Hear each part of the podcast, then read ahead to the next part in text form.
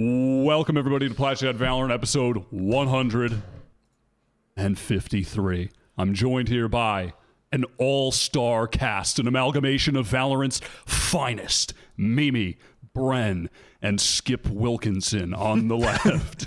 I just forgot, I forgot we had the we had that going for a few weeks at some point. Wilkinson? Where Wilkinson was Skip Bayless. Was it a few weeks? I don't think it was a few weeks. We yes, there were a couple weeks, and it was because of you, Brendan. It just popped into my mind earlier, so I wanted to just Why was it because of me? because well, okay, so we're two minutes in, so I'm not gonna swear, but you said.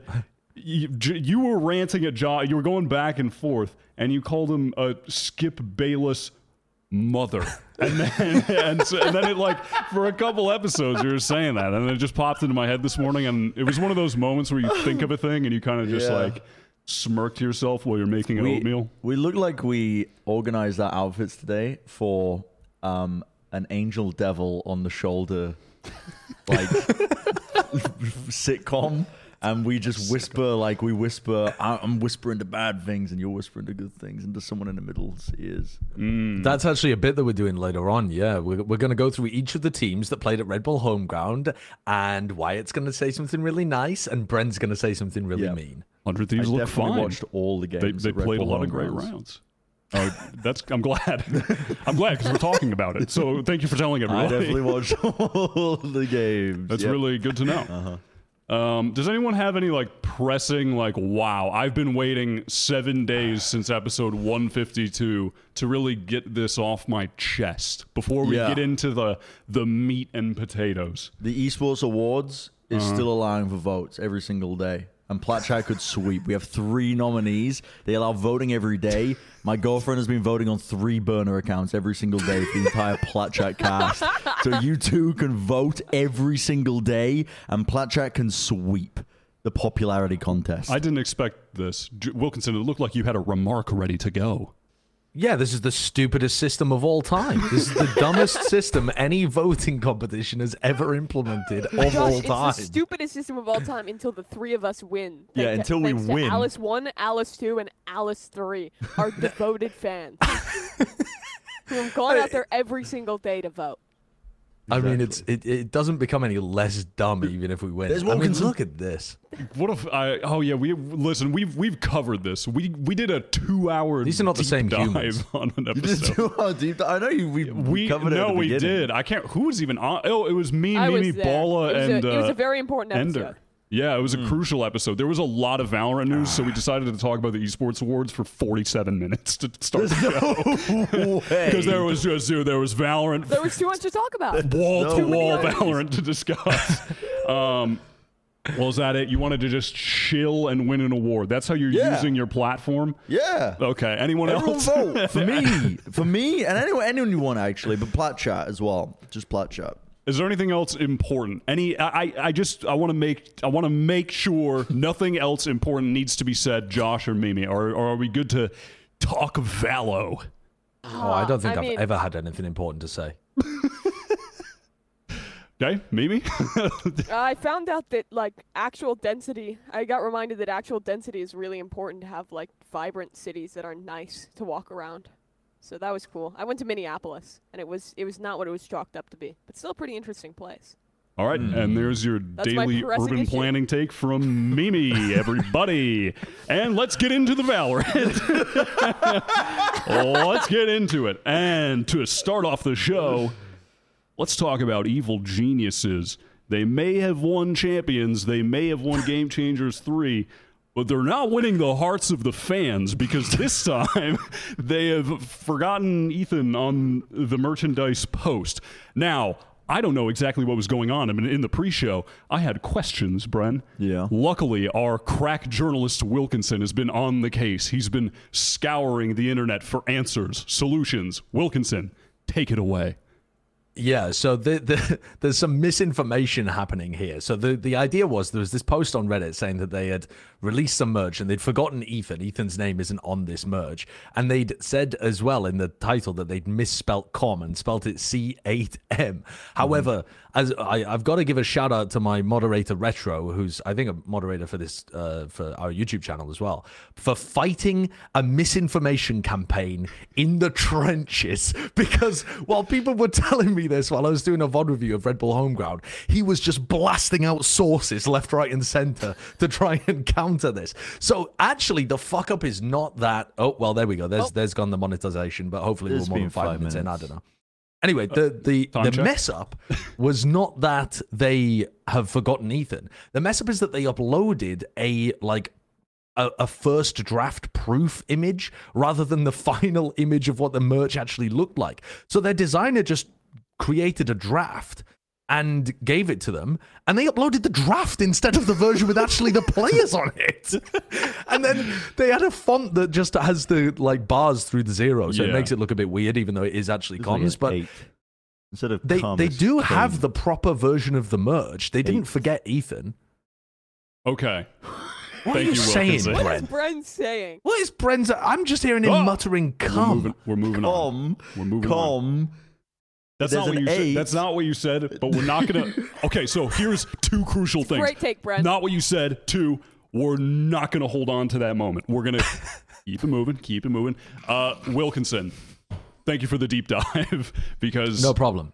So There you go. all right, I was mad at EG. I'm not mad at them anymore, unless there are No, more you should be mad at them. There's, Oh, there's there's no lots more more reasons. There's, No, there's more more reasons reasons. to be mad at them. There's more at reasons. EG. Yes. No. Yes. There was a. there was There's bit- no way. Yes, unfortunately, middle management ruins all, and Uh, not, the, including not the middle including management. EG. There was a big article put out. Um, that Which was, one? Were there many? Yeah, there There was was- two this there week. was. Two. I only read the Yeah. one. Oh yeah, Yeah, this one- dropping the CS team Yeah. um, because the Well, financials I assume you mean the other one. and they're like, "Oh, we're gonna drop everything, but we're still committed to Valorant though because we're paid to be here." Um, but Yeah. I didn't I didn't read this one too closely. I was talking about the one where there was reports from people inside of just overworked teams that were getting their projects like ruined and managed to shit.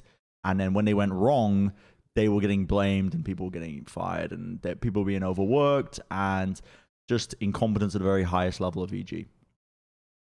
Wow. Yeah. I mean, some of the things in this this article are kind of damning if you give it a, a read through. Obviously, this is all alleged and from like just sources of people who worked at EG, so we don't know if everything is completely true. But even if like an iota is, it's still crazy. They're describing this as akin to a skeleton crew for most of 2023, and the workplace was likened to a to quote a jail with snacks, with overworked employees and overpromised deliverables. And I, I think that's kind of indicative of some of I think the kind of downward spiral we've seen with EG, with middle management decisions, uh, and with things like that that just continue to cascade. And I mean, you really got to feel for some of the people who are working for them and for the players that are just getting like really big time overworked as the company is just continuing to kind of push downwards to try and get the financial situation under control. Yeah. To, uh, also, to talk to your point, I mean, Scott Robertson is a really good journalist as well. I, I've read a bunch of stuff that he does with Dot Esports, and he's got you know clearly some people here that don't want to speak on the record in case they're getting Absolutely. you know, affects their future job. So it's not just like this is some random crap that's popped up. This is a cascading effect of of EG just being removing people and removing their investment into the company like piece by piece until they're left with as they're describing it here a skeleton crew um that is run inefficiently anyway yeah it looks it looks tragic and it also it adds even more fuel to the fire of people wondering what the hell is going on with the EG Valorant team. Because at the moment, you know, from our position on the outside, we don't really know what's happening. It looks like they're all stuck in contract jail. The 100 Thieves squad is talking about nature being a stand in. So obviously, there's something going on there with Boostio. You're going to 100 Thieves, but we don't know whether it's actually going to happen or whether they're just playing a game of, uh, of chicken with them. It's just. uh, It's a real, like, they have messed up their golden ticket. Yeah. you know, they've they've got they had a championship winning roster and they Riot couldn't turn it Games into anything. Have the chance, the opportunity to do the most base thing of 2024. Explain. just removing EG from the partnership systems. Like they, they they probably shouldn't have made it in in the first place. I don't know what Riot saw when they were vetting, auditing, whatever they were doing to the financials, or maybe EG were committing fraud. Who knows? I don't I don't know if I'm allowed to say that on the That's podcast. a, but. yeah. I mean that that's He's just kidding, you guys. I'm It's kidding. I'm kidding. Yes. comedy I'm show. kidding. It's comedy. It's comedy. funny, It's comedy. It's comedy. podcast. Let's do some. It's comedy. libel. Never gonna say it's real. Never gonna say it's real. I'm fake. I'm fake. Uh, the but yeah, I don't think know they what were the fuck they saw in them when they were when they were vetting a lot of the financials for them because the fact that they they.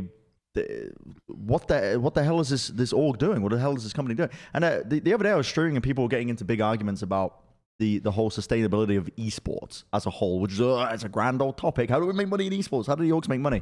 And I, I don't think the onus is on Riot Games to just dump money to the orgs and pay them more so that they can burn it on a pile and mismanage it. Like the, at some point, you kind of just have to. I don't know. Maybe maybe Riot need to run like courses where they just give them business advice. Like, hey, this is how you run a company. It's not like I mean, there are organizations that are doing it well. masterclass. yeah, they should do they should do a pyramid scheme esque master masterclass for all the orgs under their systems that are failing, where they just teach them, hey, maybe you shouldn't be doing this right now like this. It's- Yeah, It I is feel like bizarre. we've done things like that before. Of just uh, uh, like 2020 when like esports orgs had the gigabank, and it's like, oh, it's COVID, everyone's gonna be online. The classic, even before that, the classic esports thing is, guys, we have to spend 10 million dollars a year to hire this CEO from Comcast to save our company. It's gonna make everything so much better. It's like the the classic of just like get the biggest business guy possible from the business world to businessify. They come in, they know nothing about esports, and they're like, "Oh, what the, what what the hell are we spending all this money on? I need to hire all my friends and have a bigger salary." It's it's just such a classic thing that you see across like every org in history, and I think was also happening at EG to an extent of just like giga inflated like high higher ups and such, just making poor decisions that just don't make sense. It just there's so few orgs that actually manage to find profitability in this space that uh, honestly I think so much of it just has to be on being lean and having so few teams and just being really focused on what you do right. You look at orgs like Karmine Corp or something that just have a very distinct fan base that they can build around. But I I think like the traditional model of like really widely expanded esports orgs of like your EGs, your Team Liquids, whatever, that have like a million teams in a million different games. I think that's becoming less and less sustainable with sponsorship money drying up. Mm. what? Put him in charge. Josh, What? I mean, Thoughts? most ethical esports owner, Walter White. yeah, I think I think the the crunch time that we're in at the moment, from a business perspective for esports organizations, is going to mean that inevitably some of the uh, teams that are struggling end up struggling to the point where it's no longer feasible for them. It, it's not going to be a period of time where everybody just gets out the other end of it perfectly fine some of the people will figure out really good monetization strategies and figure out how to make their companies more lean and there'll be salary adjustments. And some of them are unfortunately just going to you know end up pulling out so much that they don't have like for example eg here discussing it as a skeleton crew. They've cut back so much that they're actually unable to fulfill some of their obligations. They also talked in this article about the fact that when they had to sponsor like activations it just ended up taking up everybody's time because it became an enormous focus for them. They had to get it right because they needed the money coming in, is what I'm reading between the lines. And they weren't really able to um, do other tasks to keep the team running. So I think that EG are probably not going to be the first team that we see looking really shaky. And from Riot's perspective, actually, they caught them at a bit of an unlucky time, I think, because you this was before EG had their scandal in League of Legends. This is I think they were vetting them before they haven't they just had some like uh, litigation against them from Dota 2 as well. I think that was popping off just recently. I mean, yeah, Maybe that was it. those lines. And then they've, uh, you know, before they were looking at their financials, this was kind of before people had really realized that interest rates had risen so much and things were going to be problematic for the esports organizations. Um, so, and I, I imagine that they were enticed by EG saying that they would commit to a system of raising up tier two North American talent, which they did commit to over the course of this year. Uh, but yeah, if uh, Riot's got a, a bit of a difficult situation if some of these organizations do start having serious problems because where how do you draw a line like this like how do you figure out when you should proactively try to replace orgs within the system if you ever do like are they just going to wait for orgs to completely dissolved before they did that what happens if they did it mid-season i don't know Yeah. do you want a pro- more proactive system or do you not want riot to be that hands-on i think all of these situations are really complicated and there- there's no easy answer. It's not like Riot should step in immediately and get rid of these orgs, but it's also you don't want them to just leave orgs that are obviously going to fall to pieces there to compete because when they do fall to pieces halfway through the year, you're just going to ruin a bunch of players and probably the competitive integrity of the scene as well. Um, so I think it's actually a really difficult um, si- situation for them to be in. Mm-hmm. All right. Well, listen. EG, they could have used him. They tried to get him, but he went with KRÜ instead.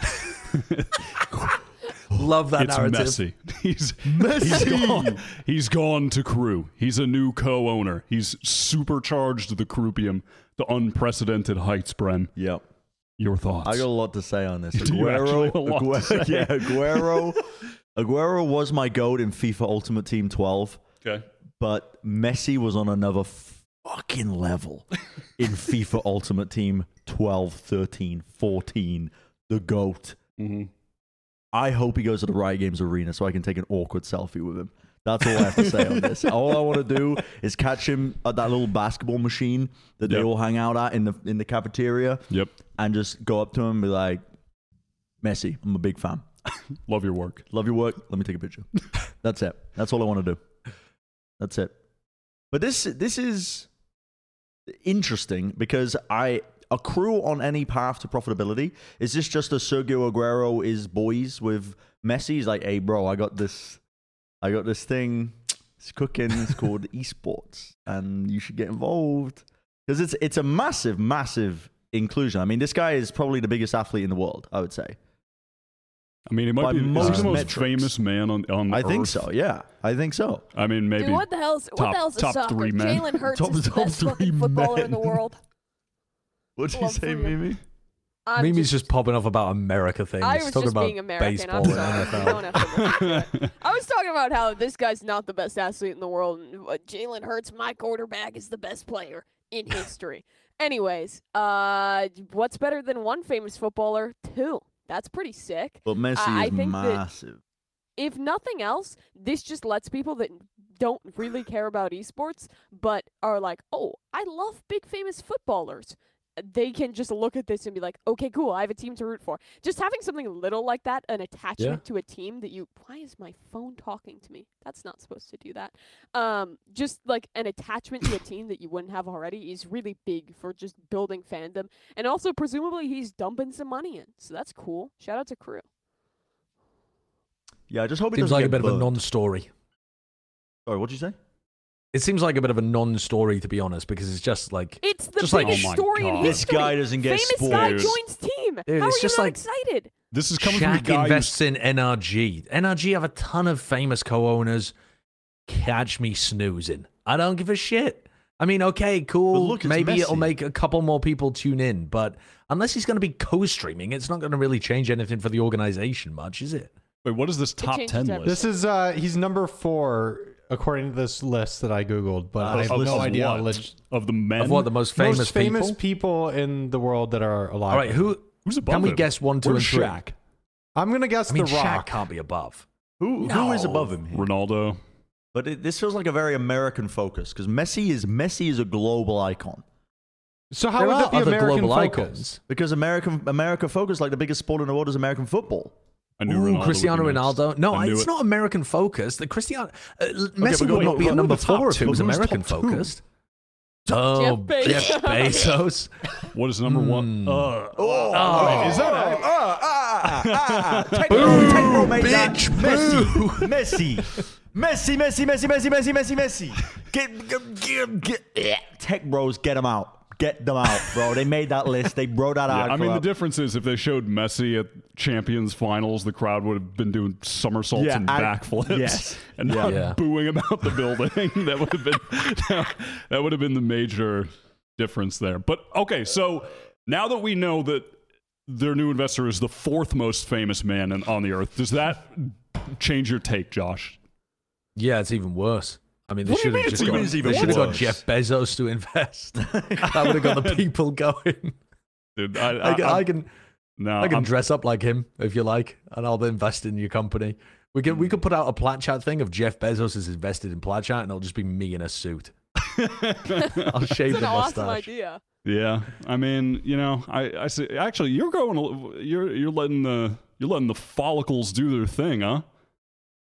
Uh, no, I shaved my beard off today because it was looking disgusting, and the hair is next to follow. But I was stuck in the VOD dungeon today, watching six hours of video games to try and catch up, so that I could speak about Cloud9 Fnatic. Oh yeah. Oh, I thought you were gonna spend six hours deep diving UCAM versus Heretics and really see what went Oh, wrong we talking in the about that one, are we? finals. Um, All right. Uh, oops, I scrolled too far down the topic list. Um, let me see. let me see where we were at. Ooh, heretics. They get taken down by UCAM. Four hour deep dive coming up. Okay, Team Liquid. They've signed the Apeks Core and finalized their roster. Josh, is this satisfactory? Will they be better than Heretics? I don't care because the announcement video was sick. Did you see the announcement video? I didn't see it. Can we play it? Yeah, I mean, Run it- the it's, tape. it's dope. They um, it was like as if they were planning a heist. So I don't think you're going to be able to really tell, possibly. But it's like they're, you know, how in every heist movie they get the group together, they get the crew. Yeah. So it was this. so- It's That is so. they're good. getting the crew together for like the heist of the century, and it's so well done. Yeah, that, I really like that. That's nice. I love that trope. Getting the gang together. Yep. You always need a Yeah. hacker. Oh, yeah. You always gotta Look get a how good hacker, Enzo nerd. looks. Yep. The brains. The Enzo the brains. Yep. Uh huh. Yep. Then you always you get the heavy. Yeah, the heavy. The You big always get guy. one- He's you got always some get one brawn. big guy, He's got yep. some brawn behind. Yep. Every time. I mean, You got to get some the reason- devil man every time. God damn. For some reason, What- they've got Nats here fighting for pandas' rights. Like that's going to help them on a heist. I don't know. I don't don't know know. exactly how that's going to help them. Dude, this video is sick though. Oh, it's- It's really well done. Team Liquid definitely they make they definitely know how to make a good roster announcement video. They've done Yeah, that this. former roster announcement times. video, the frag movie one, was amazing. yeah, they they make some good uh, videos. Hopefully they I also think that win now. I think this is what organizations have to do when the concept of like leaking the rosters is so pre- uh, prevalent. You need, if you're like a Liquid or a Navi, where everyone knows your roster already, basically, and they're not that excited if you just announce it, you need something that actually gets people interested, either in the player personalities or in some cool concept around your roster being announced so that they start mm. talking about it again. Uh, the the Navi artist and um and Angel one was unbelievably good, and this one's also fantastic too.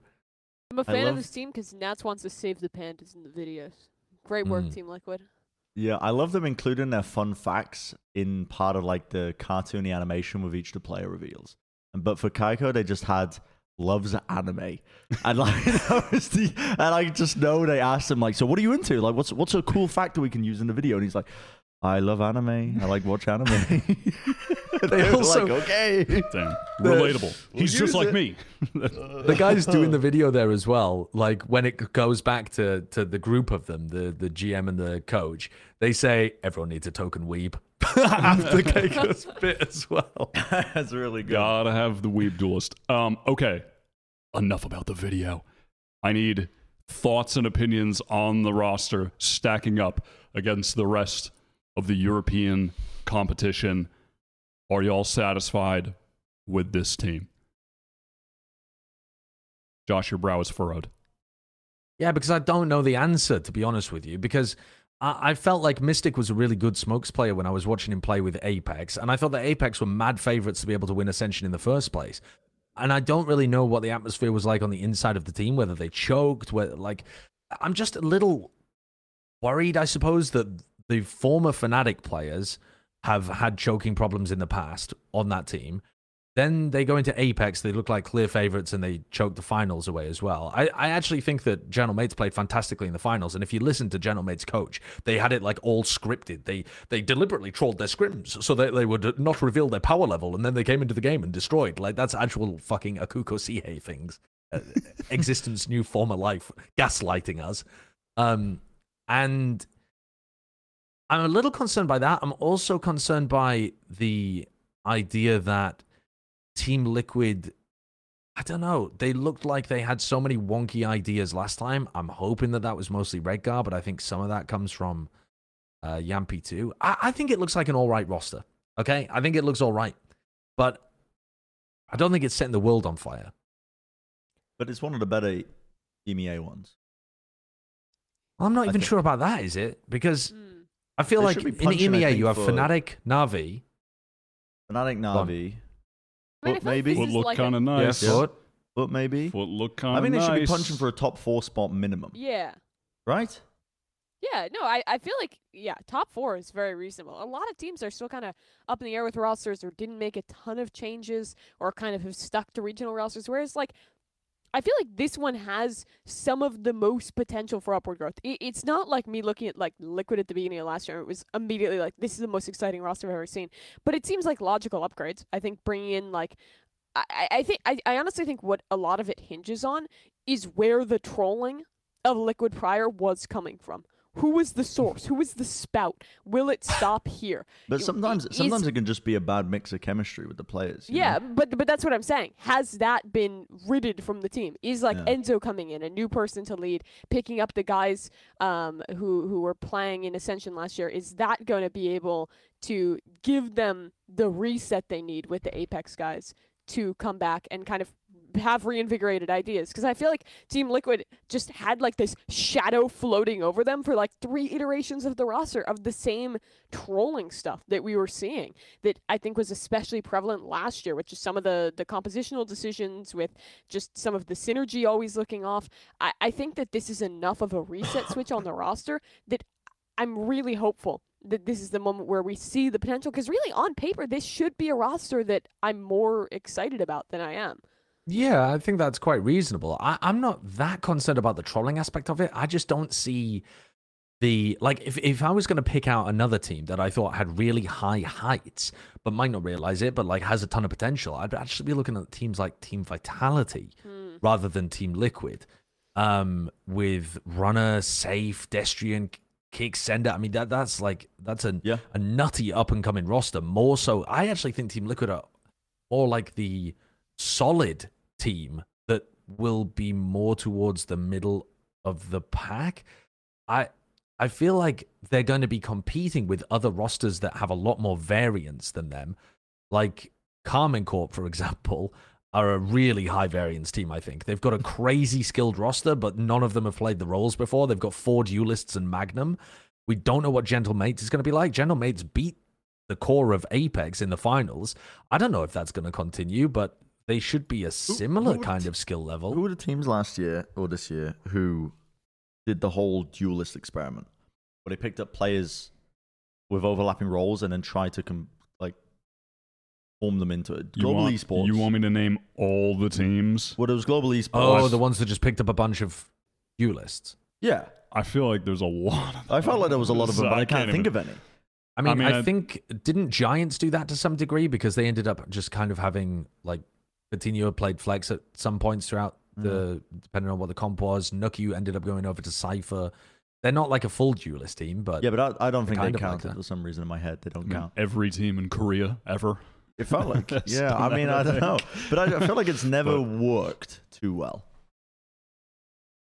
I mean, maybe all at once, yeah. But I think that the general trope of really good duelist players becoming really good supportive players has worked a lot. It's just that if you try to do it all at the same time, it does tend to fail. Yeah. falls to pieces. But- I just think that Liquid are going to have a lot of competition in the middle of the pack in EMEA. I don't think that the like, for example, Giants. Now, Giants might have inherited the trolling stick because Redgar's joined the team.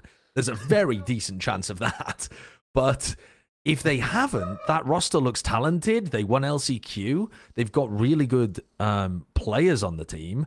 So again, they're another team that I would see competing with Liquid. I don't think top four is that easy for them. Yeah, maybe not. I mean, it's it's hard to tell No. with these. Like all of our predictions are usually wrong. Like Oh yeah, heading into the years. but- Well, I mean, well, actually, what do you think that's going to Except stop for us? I mean, what do you- well, what are actually, you did you see that somebody You made think a we're gonna what- stop doing it? What the hell is What? bro up to What is over he there? What? what? What is What this is that? Huh? They be posting this?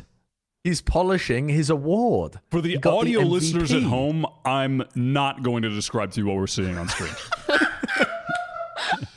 Somebody, somebody, somebody did if you're make interested, you got to watch. a. what I was not saying- tell you. what I was saying before, though, somebody made a post about our predictions being correct.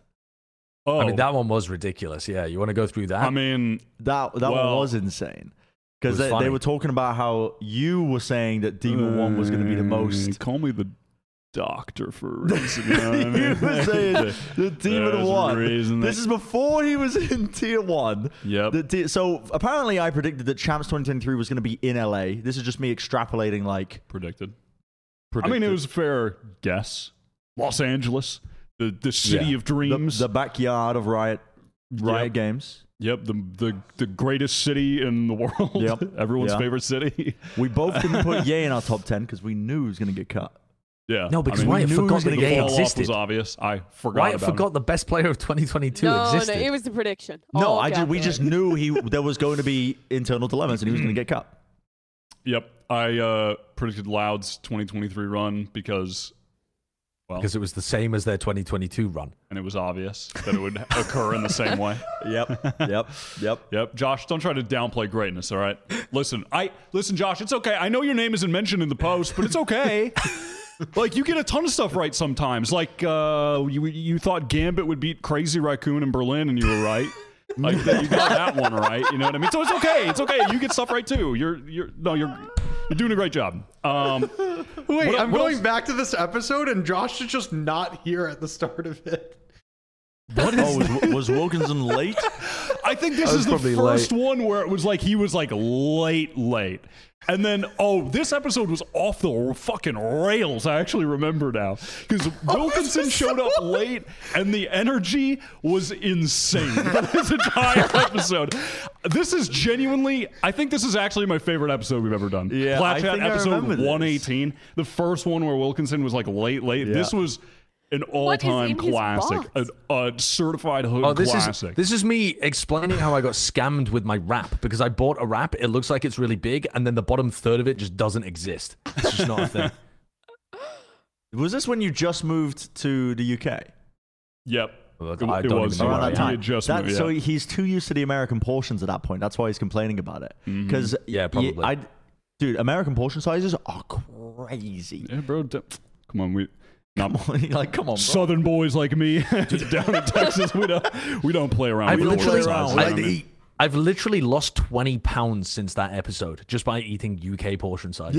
You've lost twenty pounds. Something like that. Yeah, I don't Oh, know. I don't cra- weigh myself. very good. I think something like that. Look at this guy. you know what I mean? but also, you're, you're getting more active. What sports are you playing? Well, yeah, I'm playing tennis and badminton. Yeah, regularly. Look at this guy go. go. Don't don't do that in Wow. We America. Gotta- They've never heard of exercise in America unless you go to the gym. Don't know what it is, famously.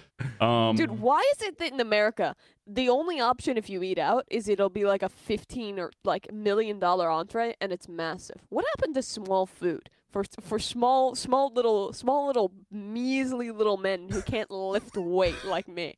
I mean, I don't When think that's true. that yeah, I, I, I just think that Mimi's lying. a lot of food places in a lot of food places in Austin actually do have like little, little piddly little um, meals. Dude, like in little- Philadelphia, I, I'm like I, I live within like a reasonable distance of a bu- of a million places. Every bodega, it's like the most ungodly portion size you've seen. There's a place in the city called One Pound Cheese Cheesesteak that just serves a one pound cheese cheesesteak, and that's their whole shtick. And it, it's just it's death if you eat In it. In the UK, you could buy a one pound cheesesteak, but it would be about that big because it only costs a pound. That would be the difference. good, good, good. Uh, Right some Does theory. Greggs live up to the hype, by the way? Does what? Damn, what the fuck? What are you No, saying, Greggs Kurt? does not live up to the hype. Stun-locked me There for a be- second. I heard that and just I couldn't even react for a moment. I, I just That's such a I, I dad I was joke, stun man. locked. That's such a dad joke. We- you do you pull this out on the cast, and I don't know how to react. I sometimes I just ignore you when we're casting. Like, and then and people say we don't have banter between each other it's because he because he pulls out the absolute fucking. He's got his he's got pulls out the notebook. What dad jokes are we whipping up today? And then it is that is that. And I'm just like, I think that was a good one. I think that was a good one. Jesus Lord, I that just Greggs Greggs is terrible. Uh, I adopted a dog that used to belong to a blacksmith. don't. reveal the Reveal These answer. are all like submitted. Well, I, I kind of want to see this. Yeah, oh, these those might are be these might be Yeah, Oh, terrible. they're I don't wanna, zero all right. votes. Well, I don't want to know what the answer to the wife joke was then. I d- First thing he did when I got him home was make a bolt for the door. I mean, that is That's terrible. dreadful. I mean, All that's right. pretty good. That's pretty good. All right, all right, all right. Wait, what are we looking at? what do you at call more? a pony with a sore throat? Oh, My a, a little Horse. my a wife horse. got a me an little alarm horse. A clock out of the whore? You don't call her a whore? No, I said a horse. What do you want about? I was alarmed. That's terrible. That I mean, that one's not funny. That's not even a joke. That's not funny. What? This, that can you give that a downvote? What do you call a pony with a sore what throat? A little horse. horse. What do you call a pony with a sore throat? A little horse. Okay, we're moving. That's terrible. That's not funny.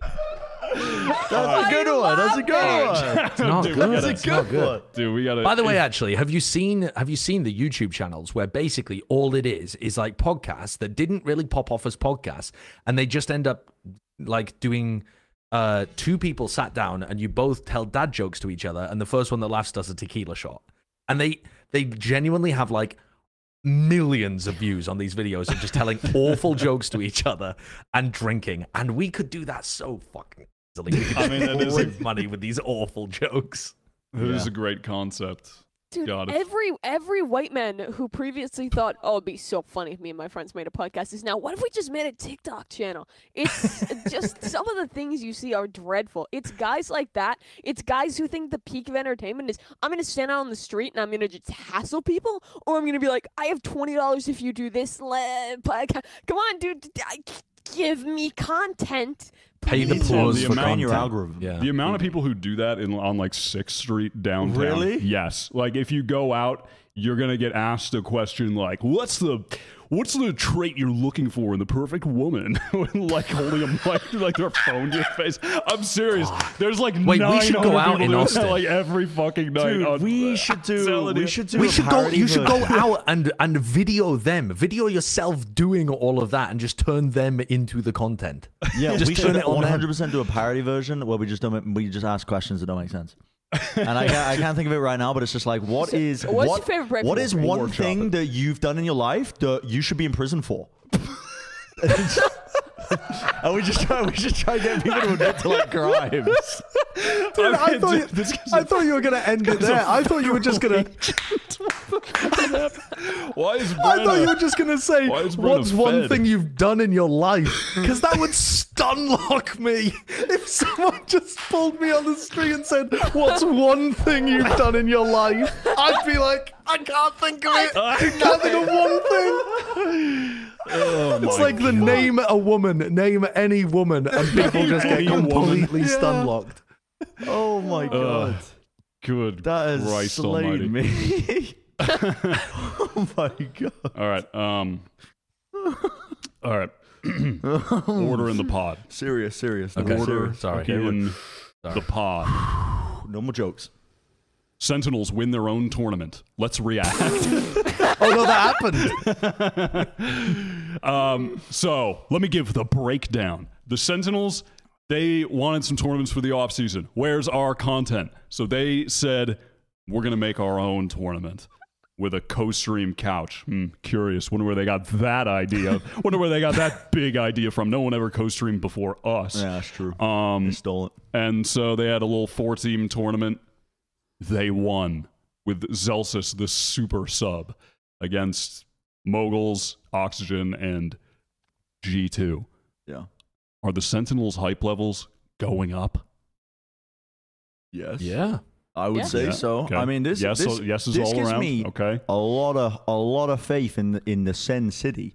Like uh, so much so that listen, I've got a cheeky five thousand dollars that I could spend on a personalized one v one session with TenZ if I invested in the right company. Are Sen still doing that?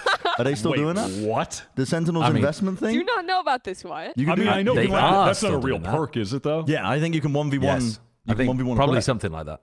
That something along those lines. Yeah, but but listen, I think it's like 500 bucks for a jersey. Sen, Sen, this Sen team is for real. They you are, guys are trolling. No, we're not trolling. We're not trolling. They're genuinely Have a have, like these investment Engine. folks. They're crowdfunding. I mean, I can't remember when this was. It was like months ago. Listen, I, I mean, you need to have perks, but that caught me off guard that I could spend five thousand dollars. It might not be 5,000. it, it might be more. considering it right now. It's a pretty good value proposition. it might be more. I don't know, but I mean, listen, they, you need to have. I get it. They no, no, that's You fine. gotta- you That listen, you just gotta make very, it. that But- caught me off guard. this team looks good. Go on. This team looks good. They were rotating the roster throughout the entire time because they've got just like the bubonic plague spreading around the entire like Sen office. Yeah. Like TenZ was sick for a bit, right? And then Pancada was sick initially.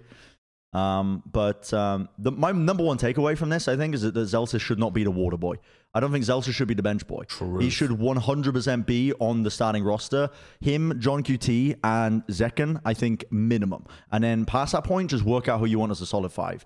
Because uh, listening to the comms listen-ins, which again, fucking goaded idea that we Yeah. would love to do in VCT and just even a semblance of it, but then the little the little piddly piss boys complained at various teams about us fucking revealing comms and it's, oh, how about a little fucking trust, huh? Goes both ways. Let us let us peer into your minds. Let us listen to your fucking comms. Anyway, they were doing it here. They were doing like full listen-ins and it was awesome to listen to. Like you could you could genuinely see the impact a lot of the individual players had, and Zellsis was popping off, bro. Like most of these rounds that he was involved, like he was popping off. And my my number one takeaway was that he should be in the starting roster. Like he, he shouldn't be the water boy. He shouldn't be the bench boy. I think you, you need to have Yeah. Zellsis, John QT, Zekken because Zekken again go to player, but. That's what you want as your core. That's what you want moving forward if you're Sen. Yeah, I, I remember when Zellsis became a free agent and we were talking about it. Um, I, I remember asking and seeing if everyone agreed and that he would be a good addition to literally any team in VCT except for Fnatic at the time. And I think everybody just agreed. And I, I mean, it's just proven the case yet again. It's just crazy that he's, uh, you know, he's Yeah. he's keeping that bench nice and toasty. Yeah, Yeah. and honestly, thank thank God for Zekken just perma being primary duelist on this team. He's just so much more proactive than TenZ even ever ever really was on that role. And and even before in previous iterations of this team, he just looks himself on that role. It's really nice. And especially with combined with Zellsis, with him being such like a proactive calmer, someone who can like help out johnqt, just having that voice in the team just looked so good for this team. They they were constantly uh, adapting way faster than you would see previous iterations of this squad do, which is pretty sick. I mean, they're they're looking real good, and a lot of their Yeah. individuals are also in like rare form. When Pancada eventually beat the plague allegations, he come he came back and. I feel like I was watching like Pancada from Champions for like the first time in two years. He left, he went and got some milk for the team. He he's back. Yeah, but also people were talking about Pancada being like a rough player or washed or something when he spent the entire last year playing an off role, and then he played one map while he was sick, or like one match while he was sick, and then this was the first time that we'd actually seen him playing with the team properly. He hadn't been scrimming, so I, I think people just the problem with this team is actually that in theory, they have a really good six person rotation roster. Like, you could make an awesome roster on a map by map basis by rotating these six players around. What you can't do is create a perfect five person roster for every map, I think, at the moment. And in order to get to that point, you need Sacy to continue improving on Skye. You need TenZ to continue rounding out his agent pool. And you also would probably need to just bench Zels- Zellsis, which is a tragedy because of all the things that we were talking about. Zellsis being amazing at in terms of what he brings to the comms of the team as well and the energy. So it, that to me is a bit of a pickle because I think a lot of the fans of Sentinels are going to want Zellsis to play if they're playing, you know, if they run into a rough patch. But we've never really seen a six-person team work in Valorant. Apart from the very old Heretics team when they were playing with like Rubino or something, but I am literally discounting that as false evidence at this point because More there's just so many more iterations of it not working. Yeah, I'm I- just talking about the fact that they they could run a six person rotating roster, but I don't think it would be wise. But it's the Oh, most no, tempting thing to go that. for with this roster because otherwise, trying to find a so- solid five core just leaves Zellsis out. And it means that you're really relying on TenZ and Sacy to continue getting better. And they are they do look better. Yeah, I don't like six person rosters ever. I have never liked that one time. And never will like that one time. I just don't think it works in a game like Valorant because the, No. the core thing that carries your gameplay is gunplay playing off of each other, like the overall, just like your mechanics, your chemistry playing a part in that, and like how you trade each other, how you entry sites, how how much you're on the same page of things. Whereas like other games where you might run a rotating roster, it's it's agent depth, right? Is where you would do it because you you want somebody to play a different agent. But I don't think in Valorant there's ever comps matter.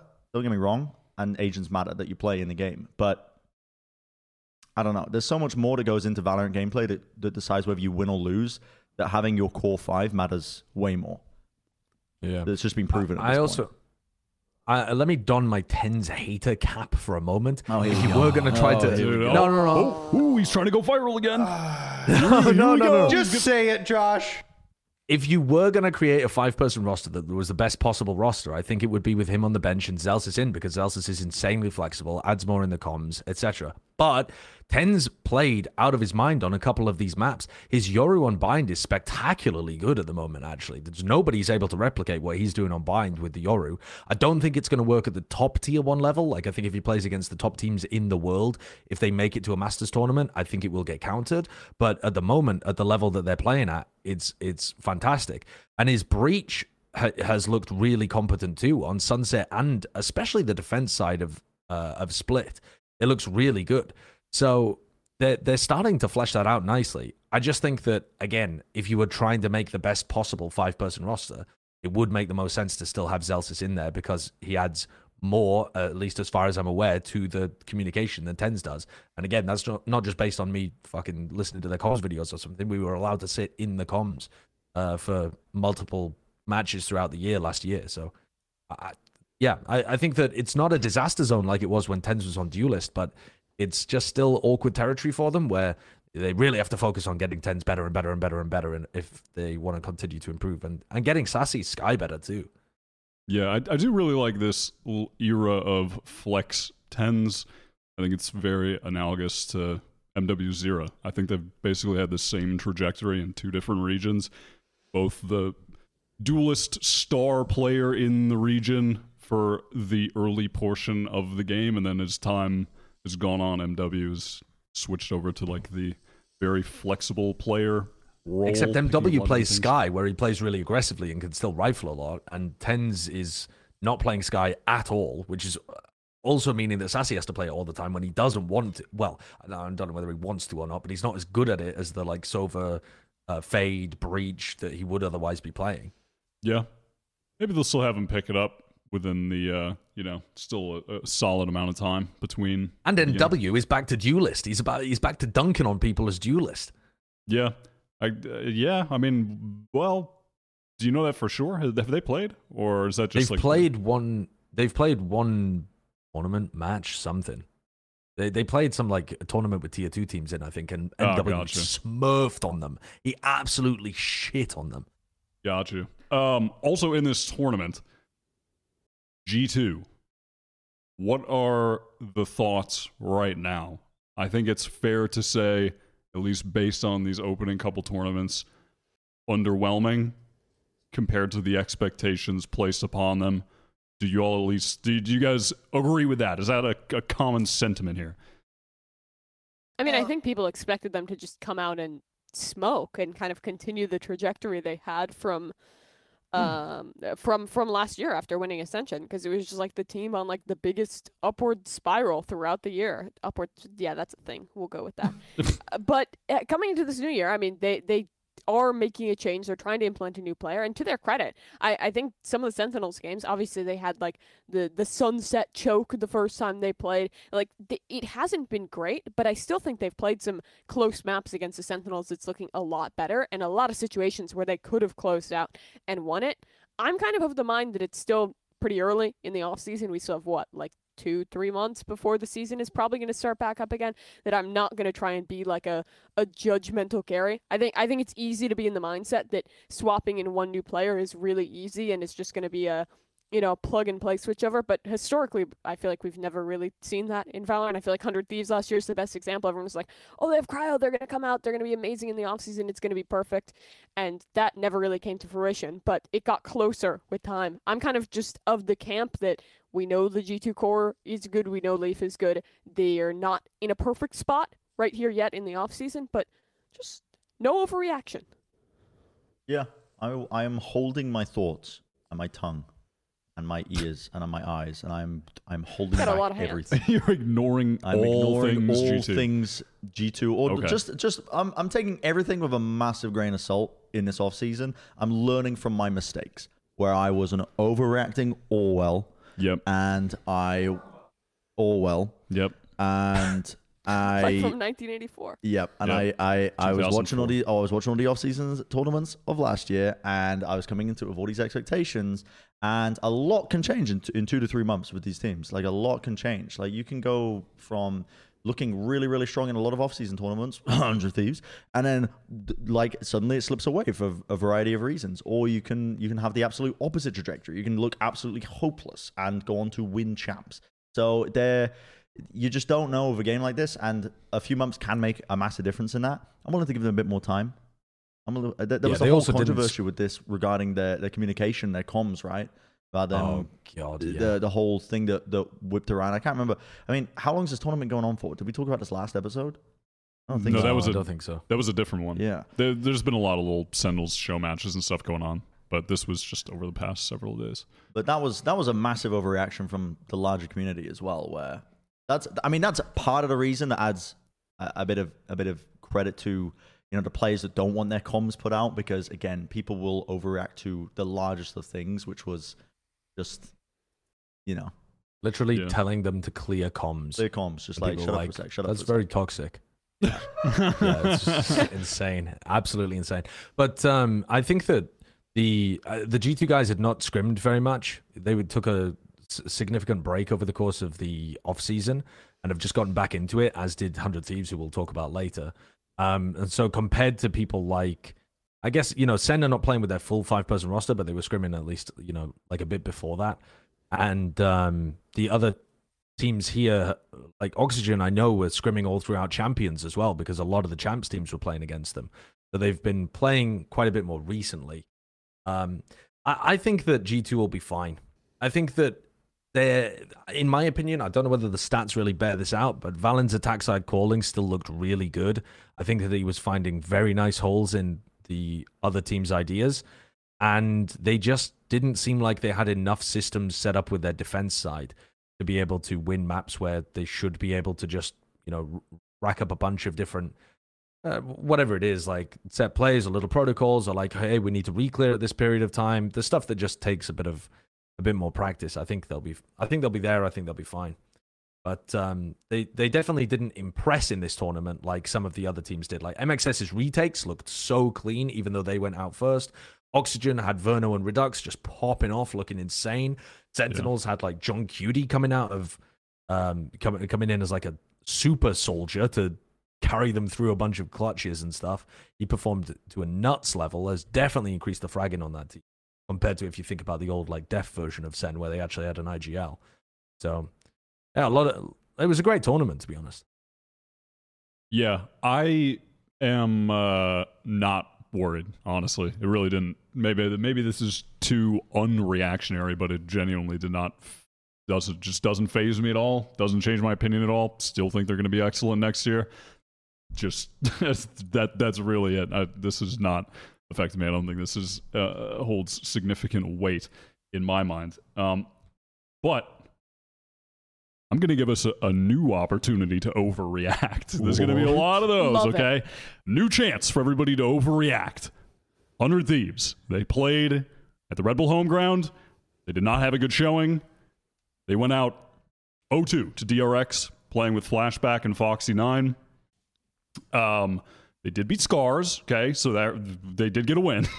and uh, yeah, they also lost a FUT. But the main game was the DRX one. Um, well, FUT might be them, to be honest, but we'll get into that after after this. 100 Thieves, they have Nature in. eeiu officially, Nature stand in the using this tournament as part of the trial period process. You know, potential option. It seems like Boostio is still floating around as a potential option for 100 Thieves as well. So, you know, probably looking like it's between those two guys. Um, I'm going to start with the person who is very biased against 100 Thieves. Josh, what are your thoughts? I'm not very biased against Hundred Thieves. What is the? Where's this coming from? um, Nature said that they only had about nine days of practice before they went into this, which, to be fair, I think is more than Fnatic had, who ended up winning the entire tournament. But that's Fnatic, and that's not Hundred Thieves. Um, they did look really rough in this. Um, the they'd lost to FUT. They got absolutely devastated trying to play the Viper Arbor composition on Haven and they weren't playing it very well. And FUT had very good ideas of what they wanted to do to counter it, and they smoked them. It was it was very very one sided. It was not one of those like oh the game looks closer than the scoreline suggests. They also then looked shaky in the game against Scars too. Like some of the coordination was a little bit off. Their ideas seemed weird. The individual player performance were like you know eeiu was like missing his smokes or using uh, sorry missing his flashes or using all of his utility at the start of the rounds. That was also happening on haven. They look really out of sorts but it looks like so out of sorts that it can't possibly be the way that they will play for the rest of the year because i know that these players are better than this. So i think it's mostly just that they haven't had very much time together. Um and I hope that there's another opportunity to watch them later on or watch them when they get Boostio back so that we actually have some idea of our expectations heading into the season because I don't think this is even useful. Uh, well, I mean, it may end up being useful if Nature does end up staying with the team, which is certainly a yeah a possibility. I, I the game against FUT was super rough.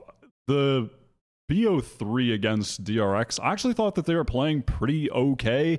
I thought throughout that entire game, DRX were sort of the the constant. They were just solid throughout with some moments of stax magic uh, occurring, especially on on Breeze on some of the crucial rounds. And Hundred Thieves, they had a nice mixed bag of some fantastic rounds and some shocking rounds that would just drag them from you know a, a, a moment of hope, a couple good rounds strung together, and then they would just lose in some tragic, tragic fashion. Um, especially towards the end of this game. Um, I think if you want to play like round 18, Kurt on Breeze, that was a good example that I had written down. But and then uh, uh on the second map on Ascent, I've we're just uh, on Oh, Lotus. or yeah, sorry, Lotus. I mean, um, and then still Cryo when he's got the op, he's definitely Yeah. very good on that ascent defense. Yep. He was going crazy, and on that ascent defense too. They had some really fantastic uh, rounds where they were doing a great job controlling part of the map, then pushing through it, rotating really quick into the hit. I mean, this was just ridiculous. They they tried to. Uh, uh, or wait, uh, uh, maybe this is I can't remember which round, but uh, oh, I thought it was this one. It might be a different one, but there was a round where they uh, had ended up getting three players all locked down on this game. Oh And it- yeah, that was where Asuna uses ult. Yeah, I thought it was this one, but I was mistaken. Oh, this was one where they all or they push into sight uh, and just get ecoed in tragic fashion because four players or three players were all swinging lower, facing towards the right side. Flashback is all the way in the back of sight. No one has their crosshair there. No one is looking for that, and he just shoots two people on the side with a sheriff at like 10 HP while uh, ulted. So it's just tr- there were just some tragic rounds in this. Yeah, I wish uh, I thought this was going to be that round, but yeah, there was a round where they got th- three players on Hundred Thieves got locked down because they were trying to break the lockdown with no time on the clock, and it was just like, oh my god, it was just some painful rounds. But I, I didn't think that overall it was really that bad. I thought there were a lot of solid rounds played. It was just these tragedies that uh, you know let it slip through their grasp. I think though that to me, I had the a, a bit of the opposite perspective on it, where I felt like the things that they were doing well were so limited. Like they they were winning when Cryo had an op in his hands, but if they can't win at other times on their defensive halves, then that's going to be a big problem for them on ascent. And they started out on Lotus playing their defense really like actively. They were, you know, pushing an area, then going back into B, and they they always had something going on their defense. They had a lot of good ideas. And then when DRX made they took a timeout, they adjusted, and they just they simply couldn't hold on after that. DRX were winning all of the A main fights, taking all the space from them, and 100 Thieves just got baited into uh, engagements and died. And then they couldn't put any attacking rounds together on basically either map. The attacking rounds to end when they went 11 5 up on Ascent, and then the attacking rounds were just tragic after that. And I know that Ascent is like one of the most difficult rounds to attack on, and they haven't had very much practice there, and Nature's a, a sub. So I'm I'm kind of throwing some of that away. But yeah, I thought I, I, I wasn't inspired. No, I wouldn't say I was inspired, but I wasn't. The every ounce of hope was not sucked from my body watching the As is the that standard game. with Hundred Thieves in the past, of I- course. I I I saw there was there was there was enough good for me to not just be in a in a dismal state after watching that game, but there was also enough just outrageous, infuriating stuff. By the way, Carl, I, I just messaged you really quick. I don't know if you saw it, but it was round eleven that I meant to um, ask you to play. Also from Lotus, it's the three man detained round. Uh, for anyone who hasn't seen that, fantastic play. It's a very funny one. It is uh, a Shakespearean tragedy, but yeah, not all hope is lost for me. I thought ju- it, there was enough good to to balance out the egregious Yeah. for a, for a, an early run for a The- team. all these issues, a lot of it, a lot of it though, you can just blame on them not having a solidified roster and not having reps though. That's how I felt watching. See, this is Yeah. stuff that they were doing that I like, though. They were pushing aggressively a lot on defense uh, with Asuna, on Ascent, and Lotus. They were getting a lot of first kills. I, I didn't actually check. I would not be surprised if in this series they had more first kills than DRX, and then they just fumbled the round afterwards. Um, I mean, here, I mean, this is a perfect example of it. They get all of A control.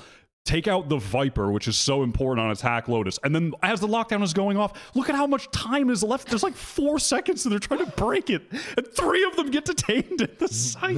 That it's is an just awesome a round. tragedy. It's it's just they they were doing like the the good things that they were doing in a lot of cases were being overshadowed by the outrageous fumbling in, in scenarios like that.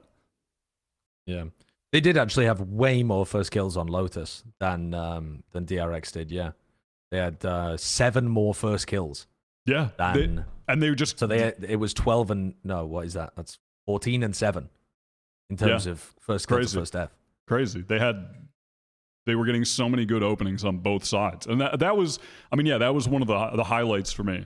And on Ascent too, there was they they were doing that uh, as well. They were doing a, a great job getting openings, taking a lot of aggressive map control early on, and then It also just I kind mean, of got ruined at the end. yeah they That's right. just completely crumble up 11-5 and lose 13-11. Ugh. Um. Yep. But all right. Well, that's enough hundred thieves for me today. Unless anyone else needs to say anything. But not all hope is lost, everybody. Hundred thieves hope? fans, rejoice. There is a glimmer of hope. What is it? Well, there there were they, there was still some good play. That- that was oh, the- Oh, It wasn't just I I- mean, the glimmer of hope is that nature has been announced as a stand-in rather than a full time.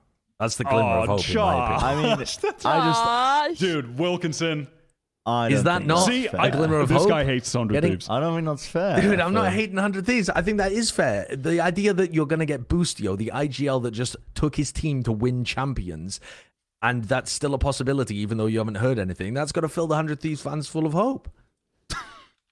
I'm not saying it because nature's shit. I'm saying it because uh, Boostio's such a great addition to this team if they can make it Yeah, work. but you said it in the worst way. po- Josh, it's not what you say; it's how you say it, and I don't like how you said that. okay. Okay, well, I'd But- like to apologize to you, and in the future, I'll try and communicate things more reasonably. Thank you, Wilkinson. Let's talk FUT because They. No, they're good. what was that? yeah, What was What that was that? what was that? No, that was just me trying to communicate effectively. You know, Uh, I just. I mean, what- FUT looked really good. Aren't you happy?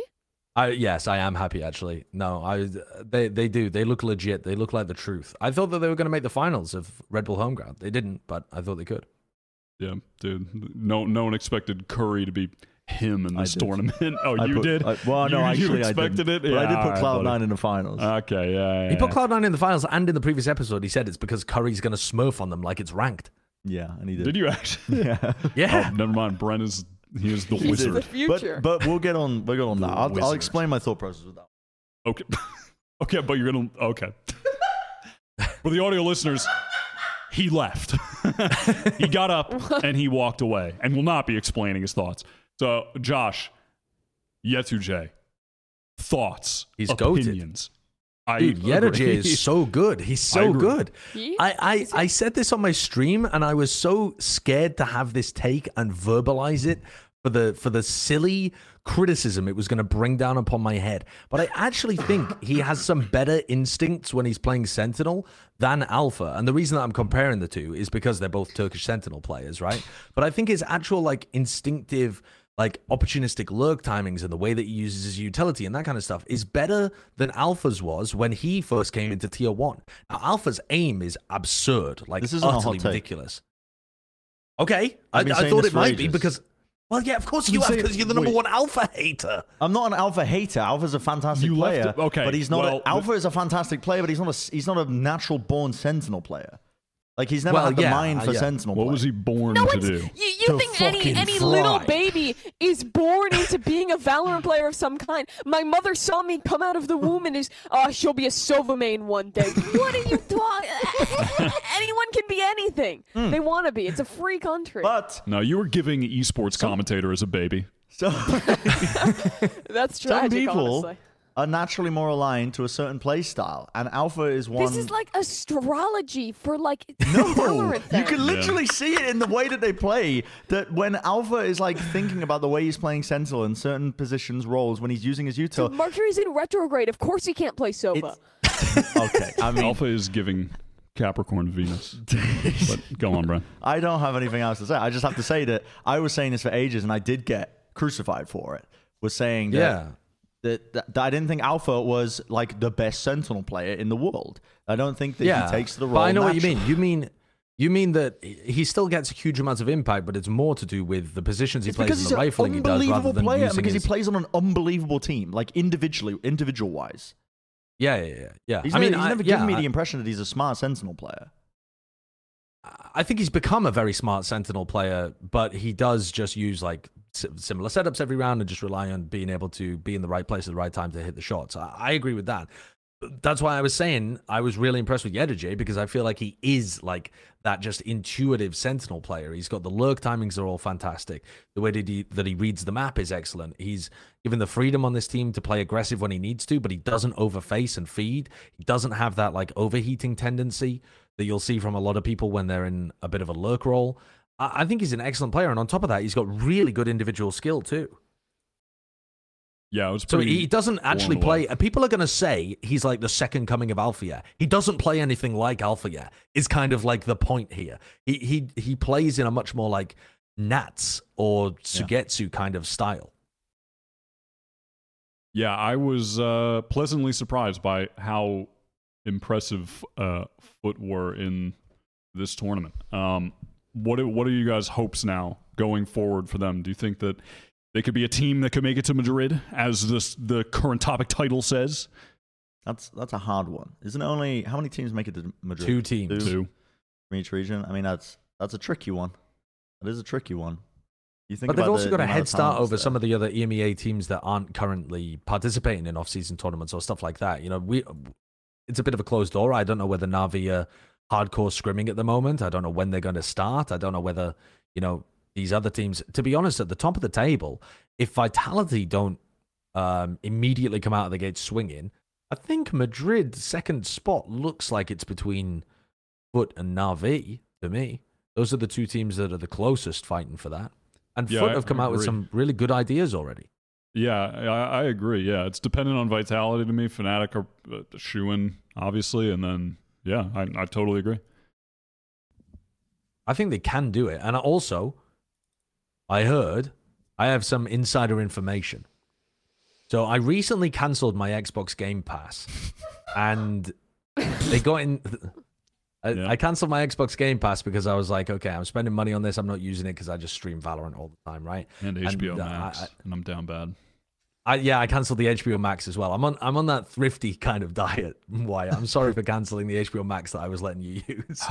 so It's all right. So I um, so I, you know, that stopped me from getting all of the agents in Valorant. And somebody reached out at Xbox and they were like, "Can we do anything to help you re-sign up for this trial?" And I was like, "Yeah, if you give qRaxs also an Xbox Game Pass so that you can play all of the other agents, then I'll I'll rejoin up." And I think he, they did it because qRaxs has been playing Skye, he's been playing Sage, he was playing he was playing Cypher, like he was playing all sorts of other things. So I think they've done it. I, I so I think I'm gonna have to sign back up because he's been playing mm. all sorts of other agents, not just KAY/O. I'm here. I'm here for it. I'm I'm I'm here for it. I'm I'm messing with FUT, but you know who I'm messing with more? Well, a little bit. I've got a lot to say about this Okay, next one. okay. Okay, because everybody knows that I'm a little bit passionate about Zeta Division. A little bit. Yeah. Small amount of small amount of passion. Now, overall, I'm gonna say I'm pretty satisfied. I'm pretty satisfied with what they did out there on the field this past weekend. They had a lot of hustle, a lot of grit, and I like that. Okay. Mm-hmm. Now, mm-hmm. I will say what I am, unless De- now someone has to clear this up for me. Did I miss something? Why is Dep not playing? Did I? On a break. He's on a break. Okay. Yep. Thank you for clearing that up. I didn't know that. I was looking for the information. Josh, this is why you're our all-star journalist. um, so that all right. I'm glad to know that. And now with knowing that, uh oh, my hype levels are even higher. I'm going to be totally honest because that is, what I was seeing out there from Zeta, um, especially. I mean, I I really like Hiroronn in the roster. He's fantastic. I like where Yeah. they're taking this a lot. And when Dep is back in the roster, he his duelist last year was fucking fantastic. Laz looked in excellent form. Love the KJ. I, dude, I'm here for it. This 2024 is the year of Zeta. I swear to God, it is happening. they are going to be one of the top teams this year. Lock it the fuck in. Josh, react to that. I think you're right. You think I'm I right? was watching- Okay, I think you're now, right. Now we're I was- talking. Now, I was watching- Come on, now we're talking. I was I was Go. watching I was watching these Zeta games. I tuned in right. I I, I didn't want to co-stream the Red Bull home ground because it was too late at night. It started at like 3 a.m. And so I raided Slicky, who was doing the raid, and I sat there and I watched the beginning. Is this the first time that C9 and Zeta played against each other? I Yeah. think it is. Yeah, it is. Yeah. What- what so I was you want? watching this game. I was watching this game. Yep. I can't remember what round I want Kirk because this was like the very first series of this that I explosive started watching. defense. But I started watching a couple of rounds as the games began. And then I started leaning forwards in my chair. And I started leaning further forwards. And I was like, this Zeta team is cooking. Why I was know. right? They just had to replace Crow with a player that had hands. And it and it worked. Yeah. It works. It did? It's absurd. I mean, Hiroronn is super talented. The sheriff shots that they were hitting and the eco rounds that they were winning were absolutely ludicrous. I actually think Kadai, the sub that they had in playing Jet, was kind of nasty too. But it looks like he doesn't have the agent depth to be able to play full special, time. by the way. That's Curry's Curry aim was on point. Yeah. Um. But yes, Josh. I didn't. I'm gonna be. Ta- Josh, I didn't think. Okay, you were, but I didn't let- think you were gonna be with me. I didn't- I didn't know you were let, us see if I can that, let's but- see if I can drag it down a little bit though, because Okay, what are you talking about in terms of them being a top team? Because they already made champs last year, right, by winning LCQ. So are you saying top four, like make champs again? Uh, I'm I'm saying that in they're going to be one of the teams that are going to be qualifying for the international events out of APAC, and at the international events, they're going to be a team that can contest for the playoffs. Mm. I mean- Um, I think that's going to be tough because there's good competition in APAC. I think DRX, Paper Rex, and uh, I mean maybe Bleed. What are the other? Is, is there another Pacific team that I'm missing that looks like it's cooking this Like, year? aren't, aren't a lot of them just like still I mean, forming? I, I I don't know enough personally about some of the Korean players that have been added to Gen.G and T1, but I, I know there I mean, is T1 is excitement kind around of cooking. them. Um, T1's cooking. but again, uh, lest we forget, I I will go back to this quite often. This is the team that won LCQ, and they th- with two players that have been needed to be replaced for like two years at this point. I Mhm. mean, it is. Yeah. And Hero They- Ron is a serious changes. upgrade. He he is very good. Um, What were your Yeah, thoughts about that's yuran? where I have because. I didn't really notice yuran being that amazing for them, but I didn't notice him being terrible either. I, I was my attention was drawn so much by other people while watching. Ye- honestly, I kind of end up ended up feeling a, a, a similar way. It was not, yeah, not non detrimental, not explosive nor high impact in the same way that you were seeing from here on or the vets on the team. Um, but also, I do. I mean, there there were some good moments from uh, I, Kaide, however you pronounce it. Yeah, I don't know. Wow, she's playing. for Under Thieves Kaide Zeta so on, on Zeta. But uh, when Dep is back in, I mean, I think if I genuinely, if Dep was in for this, they're in the finals against Fnatic. I, I truly believe that that's the case. Dep was so so fantastic last year. Um, but yeah, that that's going to be final placement for me. I think they're going to be a, a team that is. I mean, also in APAC, you're talking about the other teams. Like, I think that this roster is going to be in very close contention with DRX and Paper Rex in the top three. Bleed, Gen.G, T1. Again, I don't know enough about Gen.G and T1, but pure speculative take that they will be just on the outside of that, on the fringes. Same with Bleed. And then for qualifying for international events, maybe the first one will be tough just because there's only two teams, and I could see any of the the three DRX, Zeta, Paper Rex uh, being the two two of those that make it. If you know what I mean, that was weird phrasing. Yeah. Um, That's the only problem is that it's so limited. Top two, then top three. Like you still have to be top three to be able yeah, to make it. top it three to, though. I um, think they've got that. Shanghai too. I think they can. I, I think, it's, they've got. I think top it's three. possible. You know what gives me a lot of hope though as well. Now that my memory's being jogged of Zeta, is that their IGLing has improved a lot as well. And I don't know whether that's because Carlau is the coaching and has just given them some like some tips on how to operate.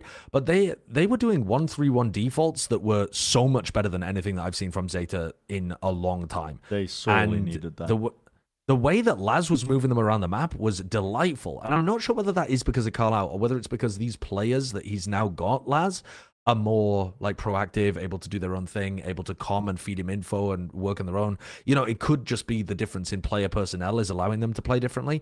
But when they were playing, I can't remember who's it against, but they were playing Ascent versus somebody. And I was like, damn, these guys are like, It was Cloud they're, Nine. they're cooking. Yeah, against They were Cloud9. gr- They, They were fantastic in that. It looked game. so good. Yeah, I- pipe levels unprecedented. Are you on board, Bren? Uh, APAC is such a mixed bag with teams where we don't even know where they're going to place. I think it's that's hard to say that they're going to be qualifying for events. Have you seen spice bags on TikTok? What? no. What? What? Mixed bags, spice bags. It's this. It's like this. Thi- I don't know. Left turn. Uh, One of my favorite I actually things might know is talking seeing Americans react to Chinese cuisine in Ireland and and the UK. Mm. and seeing their reactions to gonna it because it is so cuisine diff? far removed from actual Chinese cuisine at this point because they needed to cater it to the fucking people of Ireland and the UK and Right. and spices are just non-existent, you know, just like Okay. just they don't they don't get used. What's but, your um, point? What There wasn't to do with really a point to this. Division? It's just that You that took the words right out of my mouth, Josh. just, just, I thought you um, were. I thought this was all leading up to if they make it to Shanghai, they're going to have a better tolerance All I'm for saying the is APAC, so they're going to be able the to APAC outperform. region is a bit like a spice bar. You just never know when you're going to get a good one because there's I've seen some I've seen some good ones and I've seen some absolutely appalling ones online. So I'm just, Just like the if I was, Gen Z version of life is like a box of chocolates. Yeah, life is you, like Forrest a Life is like, TikTok life spice is like a bag. spice a spice bag from a random takeaway on the corner in Ireland. You just don't know what you're going to get. And same the same applies to the APAC teams. I just don't know how do, how a lot of the teams are going to shake up, and I don't know Mm. which ones are going to be the strongest. It the I, I could not have made any sort of semblance of predictions towards what happened in the middle of the pack of APAC of this year, where we had teams Yeah, like RRQ so making a bit of a, a resurgence, and you know Team Secret really being up there on top of it when when. You know, I had given up on a lot of these teams just inherently, and Zeta Division as well. I had given up on, and the fact that they qualify for LCQ. So I, I just don't, I just don't know. I, I need to see more. I need more information to make my calculations. You know what I mean? Yes. I It is think okay also that you bleed is don't such an unknown. Wait, what were you saying, Josh?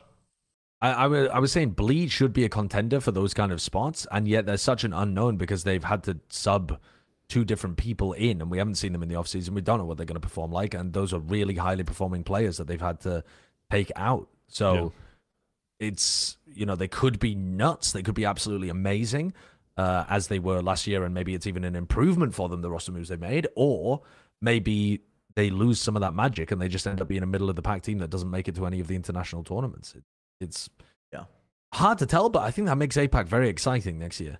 I, I think it's honestly just going to be similar to this year. Like, so many of these teams honestly seem so evenly matched and up in the air.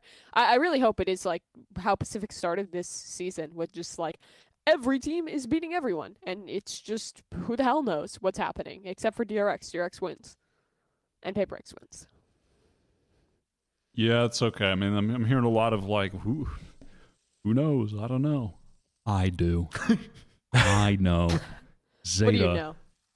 top three. Top three. They're making it to the international Okay. lands. They're contending for playoffs. Wait playoffs. for the next prediction post to come up. Just This t- is the yep. evidence. mm, mark. Remember this when you see a Reddit post, Yep. November seventh, twenty twenty four. Remember this moment. okay. Okay. This is the moment. Let's talk about Cloud Nine's expectations now. Yeah. They've got to be a lot higher. I mean, this was eh, when this roster got announced, I was whelmed. Very, very whelmed. Not underwhelmed, not overwhelmed. I was simply whelmed by this roster announcement.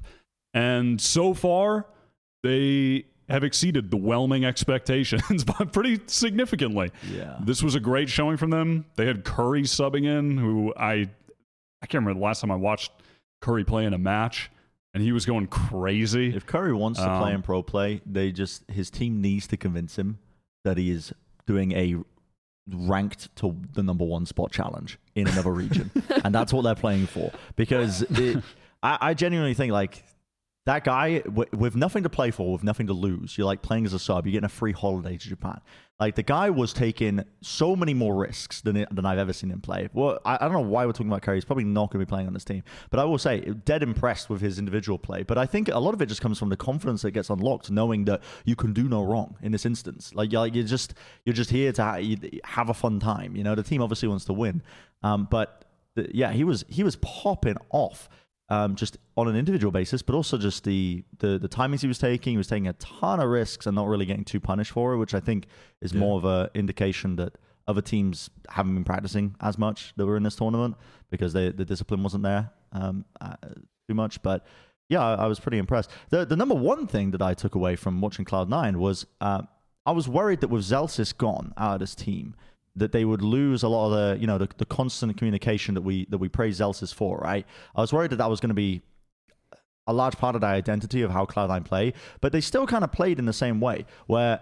They're, they're a team that they take those tricky timings against teams. If, they, if they're going into site hits, they will actively re-clear an area of the map when they know that the other team is setting up for a retake. And they, they did numerous examples. On this on this match, they did it all the time when they were going for the A takes. They would re-clear out towards double doors to try and like catch Fnatic unaware while they were setting up. They did it on bind all the time, like out towards elbow. They're very, very proactive at taking those weird timings when they go into site hits with with the reclearance. And I, and it's one of the things that we always praise Cloud9 on as well was why they were so good on ecos is because they would they would play like that, just weaving in and out. In in they're in the walls, they're in the walls, the voices, they're in the walls. Like they would play like that all the time. And it that that was still a strength for them when I was watching. They, especially this match, there that was still a strength for them that didn't go missing with Zellsis gone, which which I thought was was really good actually. It was a good sign. And Oxy is a nutcase. Like Oxy is fucking He's so him. good. Like Oxy is so the- fucking good. It's it's unreal. The unreal. two are connected.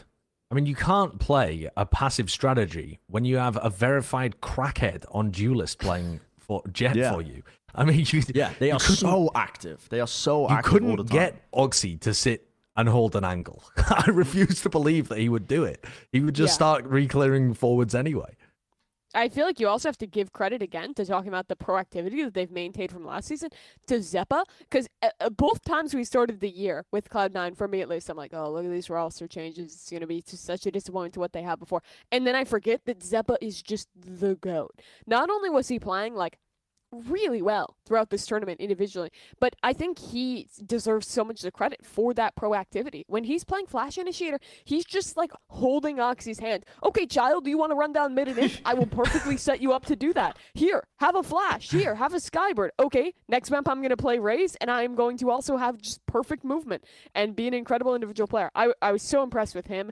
And again, even though it's a different core, at how some of these players on Cloud9, Xeppaa especially, were able to to set up a newer, younger player to an international team to such a high level uh, and have it work out really well.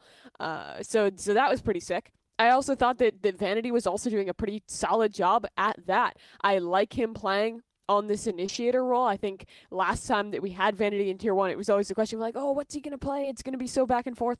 I, I felt like he looked pretty good on the info initiator for the most part, and I was happy to kind of see that they're leaving Jake to just play his comfort role. Uh, but yeah, I, I think the the big takeaways are like this team has a lot of potential. Oxy is sick, and he is going to be a great talent if they continue to develop. And uh, Xeppaa still good, and still good at setting his teammates up.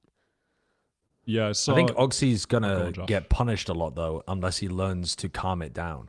When he went, when he when he started popping off on bind um, in the finals against Fnatic, he just got more and more and more and more aggressive, aggressive until by the end of the game he was just getting shut down all over the place. And you don't notice that because the scoreboard still says that he's had an insane performance. Yeah. But he's like they're in a two v two and he's just running at the final two players to try to kill them. And he does. He kills them both.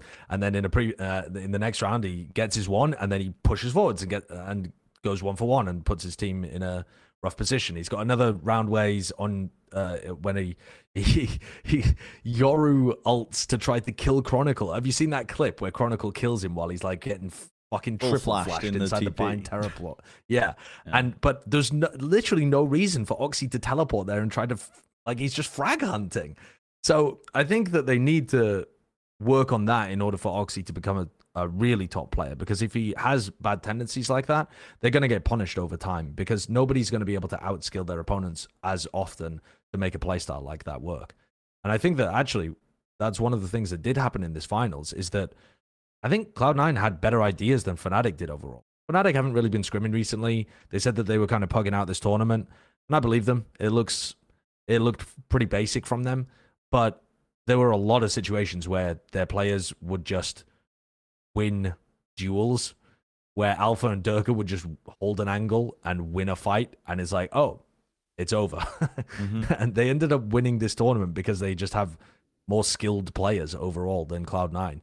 Um, and you know, you look at the other teams that are around in Americas as well, and there's, you know, Loud might be able to do that to them, but I think that that'll be more difficult with Aspas gone. Um, Leviathan might be able to do that with them as long as they're somewhat coordinated. Uh, but yeah, I think it was a case of uh, a case of reaching the limit in terms of being able to outduel these Fnatic players. Just so often, Alpha and Derke win like one or two kills in the round. It doesn't matter that you got an entry at that point. You're just losing the post plant. yeah, still the, those aspects of Oxy's game that you're talking about, you know, lest we forget, this is still just the uh, the biggest tournament that the young lad has played in, and he's in the finals, putting up 28 and 14 on Breeze against Fnatic to get Yeah, it's map nasty. wins against the greatest team in the history of the game. like that, it is still, despite Fnatic's not playing and not being at, at obviously like tip top shape, uh, still bodes well for the future. And there was a lot of when this roster got announced, a lot of uh, you know, uh, what's the opposite of excitement? Doubters, yeah, there was naysayers. there was certainly some naysaying and doubting. I think around having Vanity in the team, specifically around his individual skill, and that if it's if he could hang with the higher level competition, like high, high level competition, and he was good in, Yeah, I thought he in was the alright. final series. Like I genuinely thought he was good. He was Yeah. never. I mean, he wasn't lighting the world on fire, but he was clearly hanging with Fnatic, and that's really all that you can ask for. Um, so I thought that was, you know, solid. And even on Breeze, like that, there were a lot of he was getting a lot of big impact kills. I remember on the first half too. Um, I think this is actually the best tournament I've seen from him mechanically. Which, as long as that yeah, it not might be. just him having a peak and then everything after this is worse. But if he keeps this level going forwards, he's going to be no worse than a plenty of other IGLs that we've had that are there mostly to direct the team and facilitate other players. He's not actually going to be a detriment. Um, so and and also I felt like uh, his calling was at times really really good in this. I was a little bit concerned um, towards the end of the finals where it looks like it looked like they were choking their balls off, um, but they managed to recover it actually, and they didn't have too bad of a performance after that. But where where was it? It was like they were playing against Fnatic, and it was uh I think it was oh it was on Ascent actually. Yeah. So it was from round six to round eleven. They'd they'd gone up for five rounds on their attack side and they were just playing really poorly. And they managed to bring it back. They managed to win the map out and then uh you know proceeded to lose the next two. But it wasn't it wasn't a terrible choking performance uh, I am I do think though that the way in which Cloud9 plays, the really heavy reclearing on defense, the always being active, always being aggressive, they're going to need another layer to that. Otherwise, top teams are going to be able to read it and shut it down a lot more. You know, there's just so many things that you can do think against teams this that game. do that kind of stuff. It already Yeah. happened in this game. I would, the the it one takeaway for for this sure. That I thought the reason why Fnatic won is because they eventually caught up to the tempo. It took them a while. Each map was them was just a tale of them slowly ca- catching up to the pace and how they were playing and getting a feel for it, and then eventually just being able to keep up because mechanically they can go toe to toe with everyone on that team on Cloud Nine. So yeah, but yeah, Fnatic didn't show anything special with this tournament. I agree with you, Josh. I, I didn't really see anything too crazy out of Fnatic, but they just yeah, just better macro play, good understanding of how they were playing. They they managed to adapt pretty well on each map. Uh, and I- even when they get outplayed macro, they just kill you. Yeah. yeah. Um, I, I do want to talk about Fnatic after this, but I guess the last point on Cloud Nine, or last question, is just where are the expectations placed for them now? Where do you guys have them mentally when we're talking about heading into, you know, the opening tournament, trying to qualify for Madrid, being in the top two, all that? Are the expectations for greatness? Hmm. I d- I definitely have raised my expectations. I think I I think I said something like how many teams are there? There's 11 teams. And I think I said something like I was looking at them around the like seventh position previously, based on when their roster got announced. And the way that they're performing is way better than just a seventh position team, I think. It's just really difficult to tell in Americas because Americas out of all of the three regions has the most up in the air still to decide with EG and NRG. We don't know what the hell these guys are doing with their roster. And we that means that we just don't have any idea how good those teams are going to be. Like EG might just be crap next year if they mm-hmm. let go of all of their players and just sign some, you know, complete last choice people that are still available at the very end of the year.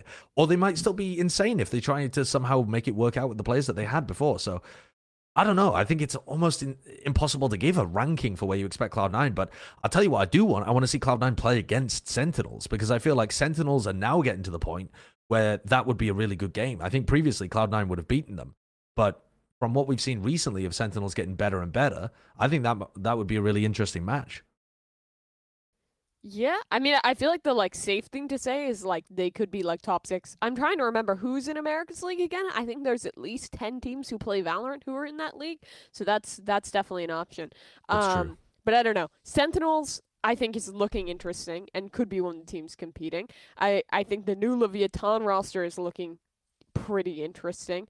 It's just like yeah, so much is still up in the air that I feel like Cloud9 should be expected to be like a like upper middle of the pack, like fourth through sixth team, but I think they have a lot of potential for upward mobility, especially with how much how how many other teams are still just complete, huh? It like what is going on for Mimi, them? But yeah, I want you to say the unsafe thing. What is the unsafe thing? You said you're going to Yeah, say the it. safe thing. I don't want to. I want to hear the unsafe. no, that was thing. it. That was really brave. That's actually the bravest thing I've ever done to say that they're going to be a top six team, but They're going to be a top up to six team, but we'll see what happens. That- We'll see what happens. Who knows, guys? All right. I Can don't someone say something Let's do unsafe, Brent? Do you want me to say something brave? Yep.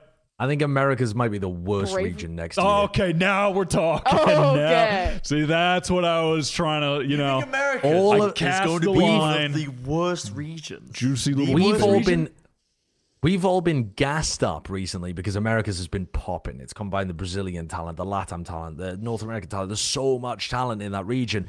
The teams have been excellent. They've had the deepest placings at like a lot of the tournaments, even when Fnatic have been the best team in the world.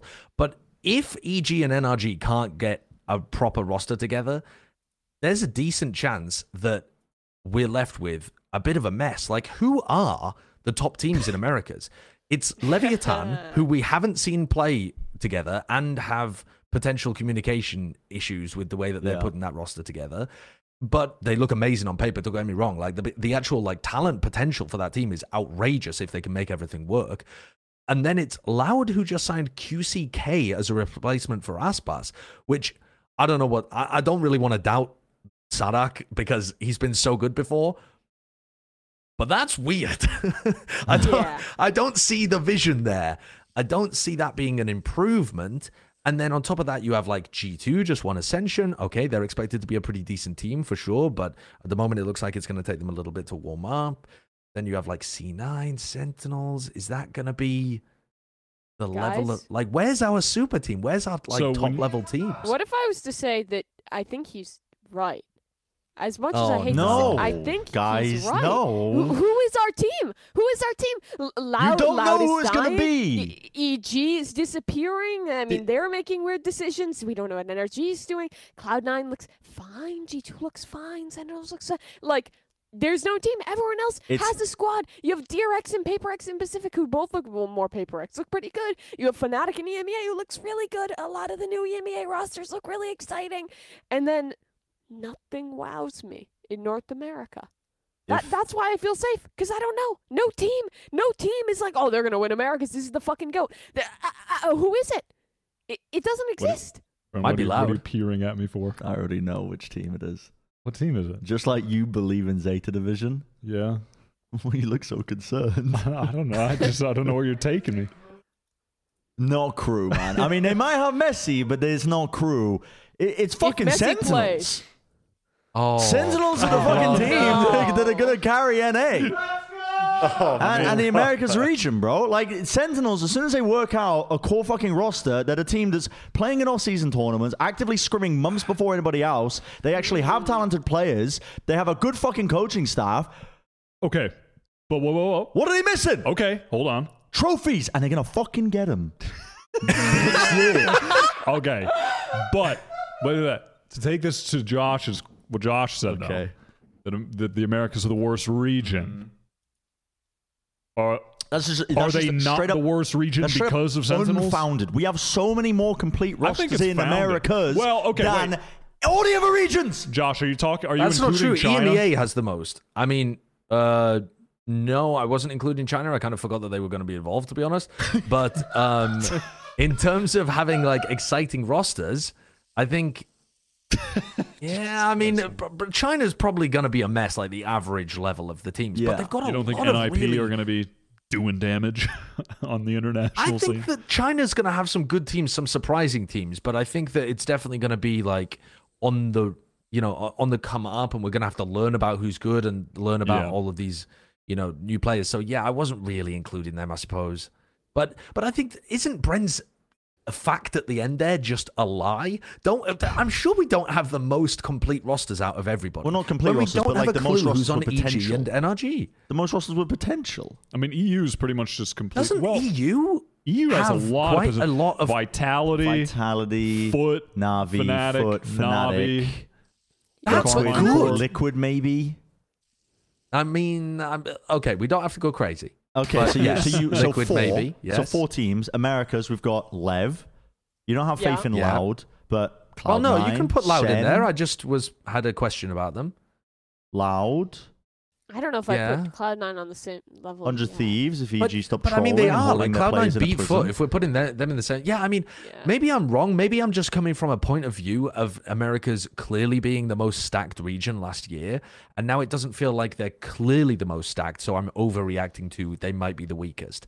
But I definitely feel like there's a kernel of truth in here that the region looks like we've broken apart some stuff that was working, and it might be weaker than last year as a result of that. I mean, I think the biggest issue is, is just every super team we had got super team. It got got broken up from last year, and just the talent pool is split. We don't know where ninety percent of the EG players are going, so that's literally our best True. team of last year, Yeah. completely Yeah. split up that we have no idea about. We have a lot of loud from last year that was our other like super exciting team split up. NRG doesn't have like finesse playing anymore; they're getting split. up. It it's just we've been scattered to the winds, and our brains in in NA and in Americas have been so conditioned to be like, oh, we're gonna have the OpTic core, we're gonna have the loud core, we're we're gonna we're gonna have we're gonna have EG, we're gonna have these teams that were always our teams. And now they're all gone, and we don't know what to think. And the North American Yeah. brain cannot handle change. Yeah. True. Sentinels. what was their old team name before they rebranded the Sentinels? Phoenix One. Phoenix, Phoenix won. won. and from the ashes they will rise fucking again. Oh Sentinels as the Oh number one God. team in Oh my Americas. God. I'm I telling you now, it's gonna not the happen. I think one that's I think that is the team that you need to pin your hopes on. But you just but also you can't because we have our biases, right? Josh hates Sentinels. We have our biases. That's Just- not we, true. We gotta you gotta remove your biases away from it. But also, this is to all the all the little fans of Sentinels. You gotta remove your biases. If TenZ doesn't end up playing, you, you just gotta remove your biases there because it might be for the best. Even though I think TenZ is a fantastic player, I just I think there's only just keep five slots on the on the bench. roster. I don't really know how they would make it work with the with the players. I they've don't got. think they're gonna get rid of What? TenZ ever. No, they won't. I don't What think the they get rid of hell? What, what were we talking about to get on this tangent? By the way, Um, we talking about you said it Cena? now. You because said there's no Mimi hope. said, "I'm going to say the safe thing," and then I said, "Can you say the unsafe thing?" Oh. And then you said, "I'll say something brave," and then you said that America's is the worst region. That's how we got on this topic. That's how, and it's a good topic. I mean, you you let us down on the light path in that image where there's the dark castle and the light castle. You brought us to the light castle of good discussion. I think. Now listen. What are the odds of APAC being better than NA though? Because Possible. I mean, there's a lot of good teams in APAC this year. A lot of good teams. I think that they're going to be at least neck and neck. Genuinely. I mean, and also Yeah. this is still T1 and Gen.G still don't totally understand what's going on there because I'm ignorant. And if they end up being as good as I'm seeing some people hyping them up to be, hey, maybe maybe we got something cooking. But still, DRX, Paper Rex, and listen, I know it's not having Jinggg sucks, but Monyet is Him. Monya is a great player. Good. crazy. Very good So player. Paper Rex are still going to be sick. I y'all know I have I think Zeta are going to be sick next year.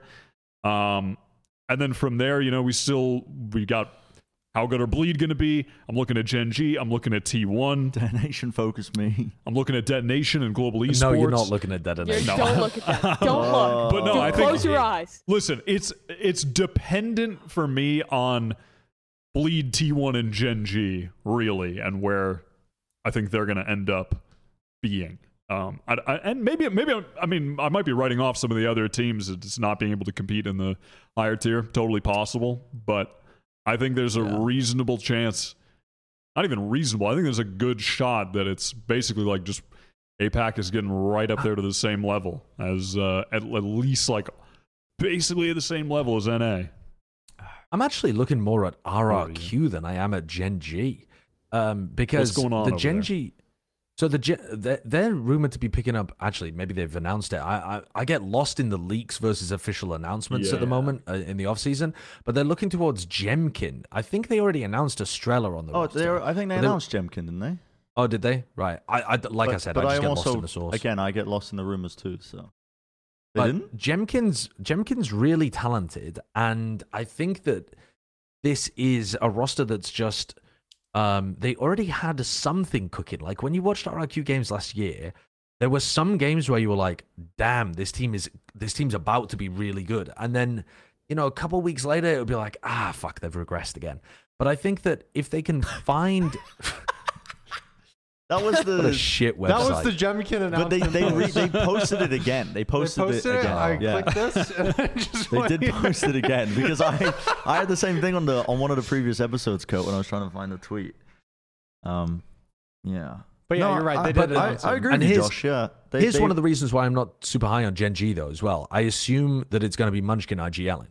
I mean, I don't know whether that's true, but looking at the rumored roster that they've got going on, I don't see Meteor or Texture being the IGL for the team. They're both overlapping as well in terms of the roles that they like to play usually. And I think that Texture's a smarter player than Meteor is, which Yeah, probably means I that he's not going to be on duelist, which means that you're still going to get the Meteor overheats happening. And then is JoJo going to be IGLing maybe? Um, but actually, yeah, did JoJo IGL for Northeption? I think he did, know. didn't he? Because he was JoJo I was the remember. Korean player JoJo that was, was also playing on Northeption on- though. He, He was, yeah. I He was think he was player. IGLing. I can't remember. I mean, that's Lord knows. You don't. Um, you get ten different answers in chat. That's how you find it. Yep. yeah. I mean, even Yeah. I, don't I mean, there's just out. you're not. I mean, you're never gonna discover the truth. You'll. But the the the chat is saying yes, he was the IGL for Fennel. Oh, there you go. The guy, it's say in the Twitter is that description there. Professional Valorant IGL. That's awesome. Why does he only have one leg? He has He two. does. The other it's one's behind his It's first leg. He's, the he's first- in the the soy first leg. position. yeah. What do you mean the Soy soy position. position? Soy position? He's in the. Can I please have? A, can I please have some water? I do really like that. He's crossing his I mean, little legs and standing. guess I he's, know- he's asking for I something guess I really know you, man. sweetly. The soy position. Me when I need my Beyond Burger. I really want to be on burger. Um. All right. One of my five a day. Uh. Oh wait, we have to. We didn't talk about Fnatic. Yeah, we didn't talk about Fnatic. Okay, let's uh, circle good back. still. I hearken us back to the Red Bull tournament. Fnatic Yes, my lord. win. Is their 2024 now cursed akin to 100 Thieves? I'm going to say no. um, I'm going to go out on a limb. I'm going to go out on a limb and say that wasn't a curse, and Fnatic are going to be fine, honestly. I think they're, I think they're screwed. They won Uh, the Red Bull home ground. It's over. true. It's over for them. We'll agree to disagree. Uh, all right. First point that I'm going to make here Leo. He's very good. Mm. That's my only point. Yes, Leo's- Brent, take They're it away. fantastic. I, I, I thought that you know there wasn't much new being shown by Fnatic because they, they said that they weren't scrimming right heading into this, Yeah. um, and they didn't get much practice. So uh, we didn't really get to see like any indicators of what um, you know the new coaching staff was going to bring or any new ideas. They were just taking it easy and having a bit of a holiday, but it was still enough to carry them through the tournament. Like the individual play is still there. That's it's still incredibly strong. They were using a lot of their old ideas, and it was still working. Like you know, I saw th- there was a few new stuff actually that I was noticing with with Alfie, and it was like I don't know if he was doing this before, uh, and I don't know if it was just in adaptation to what people were doing, but like you know, um, the turret and Garage on Haven. He was like tucking it further and further in the more it was getting broken until so it would still give a little bit of information. But then he was also doing the the classic thing, you know, where you ping out the position, you know exactly as soon as the turret takes contact, it makes a noise. You just fire, and even though you're smoked off in garage window, you still get a kill. He was doing that.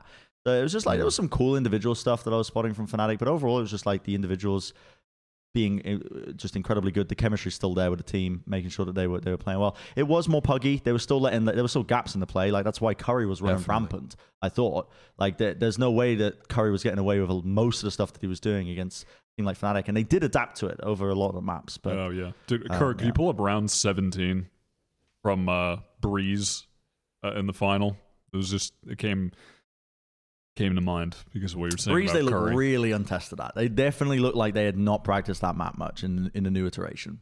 One hundred percent.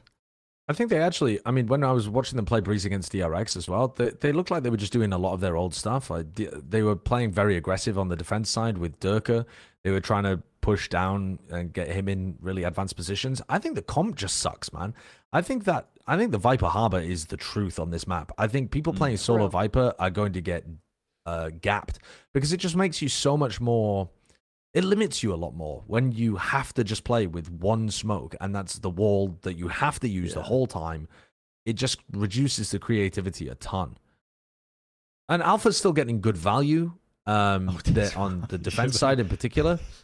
But yeah, this It's- was. They're just trying to. And it's This By is the a way, they round, knew he by was the way, there. where for the audio listeners at home, we're watching Cloud9 around an eco against Fnatic. Alfie, or, or sorry, Curry has a classic defending the B site, and he's just running around killing everyone with the classic, just running through walls, picks up a vandal, getting kills. He was just he was getting. You know what silly. I hate even more about this round, actually? If you scroll it back to towards the beginning, you see that um, Boaster mismanages his fuel, and at the start of the round, he throws his Viper Orb towards double doors so that they can cross. He doesn't come for Chronicle to cross properly with him as well. So, so okay, so Derke goes down, right?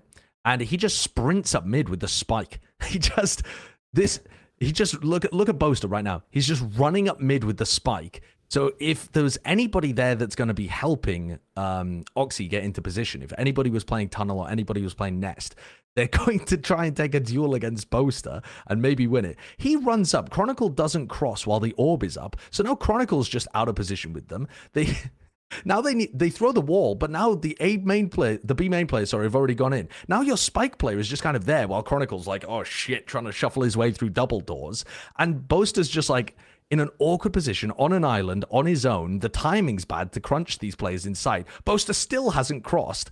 I think he was trying to orb up so that Chronicle could cross, so now he doesn't have wall or something. And now he walls up, and they're like, they've just, it's just a car crash of a round. There was a lot of this kind of stuff happening from Fnatic. And in some of these rounds, they were just winning anyway because they would just kill everybody on the other side. But it was not like clean, perfect, precise gameplay coming out from them in this tournament. Should I be worried? No. No. Okay. Yeah, I listen. I know. They I'm not. won. I'm just. I'm just listen. I just have to ask for the people at home who may. I mean, they're just vibing. Like concerned. this is like their third tournament they've gotten to go to Japan. It's like, guys, fucking pull out the old strap book. We're we're chilling out. Just win this one. You get a week to chill. All good. Like I don't know. They showed some new stuff. It was pretty good. It's Fnatic. The They only thing that's event. The only thing that's really interesting to me actually about um, maps like this is that usually when they play double smokes, it's going to be uh, Chronicle that picks up the Viper. And on a map like this, you're going to be playing no Sentinel. So you're playing double smoke, double uh, initiator. Um, at least that's what the, the meta seems to be trending towards. And that means that Alpha's going to be picking up Viper. And I, he's played Viper on Bind before in the past, but Viper on Bind is much less active than Viper on Breeze. Viper on Breeze, I mean, actually, you can play it in quite a static way when you play double smokes, but generally, it's like, you know, you're throwing your orb on the attack side based on where your team wants to try to take space. It's not something predetermined every single round.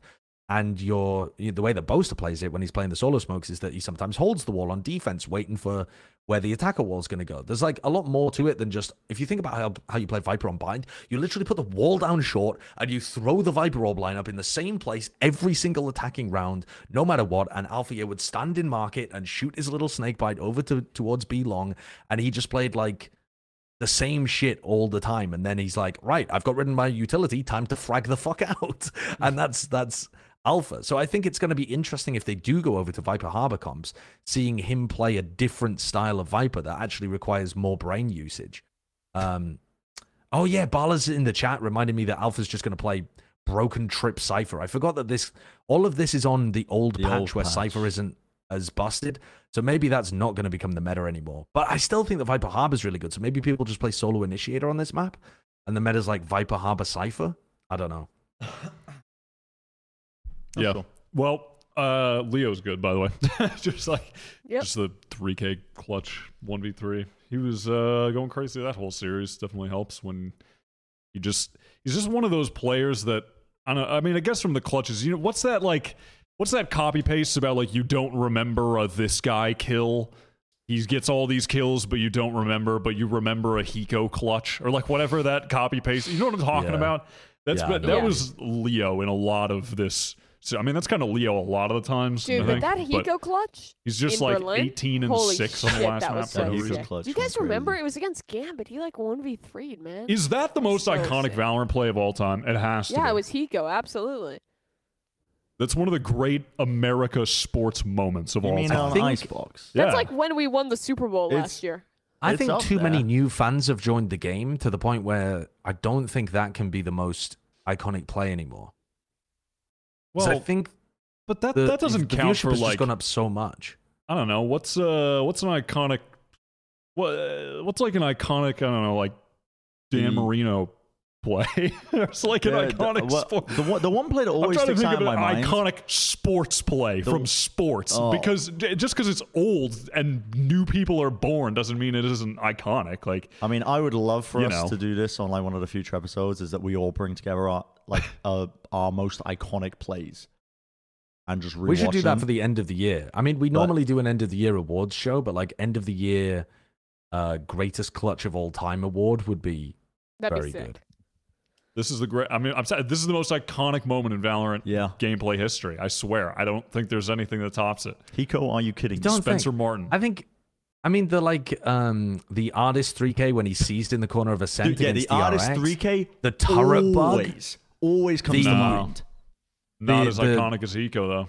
Melser inting the spike into heaven and King no, having to get no, it back. No, no, no. That one's more niche. The That the Kang Kang like memory. moment or the Yeah, the stacks Kang kissing his mouse. up. That's pretty Or iconic. King fucking Wait, Yeah, what is that? King, King with uh, lock in Oh, when he the was. king thing. But Oh, I don't even like- remember King the play. I just where he- remember the he won on Oh. Haven. He clutched. He was playing breach on Oh, Haven. what he about gets a clutch the- and then he stands up. the kung kung. Would that just Yeah, Josh just Josh said that. literally just did that. Oh, I don't listen Can't to be that Josh. iconic. Mimi, take your yeah, uppers. Nothing I do is iconic. I've had too many. Oh, I can't focus on shit this episode. uh, yeah, it's the Hiko one. Sorry, guys. I don't think it's that. We'll have Hiko has the most iconic moment in Valorant and Counter Strike. the The Hiko, Spencer Martin haters Hiko are furious. dust two mid doors. yes. The, yeah. Are you Yep. kidding me? Inhuman reaction. I feel Alright. like Happy's play I just is the got a one that I message from think of. Achilleos, by the way. What does it says, say? Do you want juice? And then immediately after, he says, "Actually, I don't know if I could give it without being obviously tied back to me." Um, So do you want to give it to me? I won't say who it's from, Achilleos. yeah, just like we'll say it's from an anonymous. Yeah, it was not from you, Seth. Yeah. No, no. Well, oh, that's tell us. crazy. I just got something from an anonymous source. um, is there anything else that we like? Is there any breaking news? I hit him all. Um, Really? yeah, playing solo just queue. ISO Yeah, only? just one trigger and ISO. Yeah, that's breaking news. Well, it's not breaking.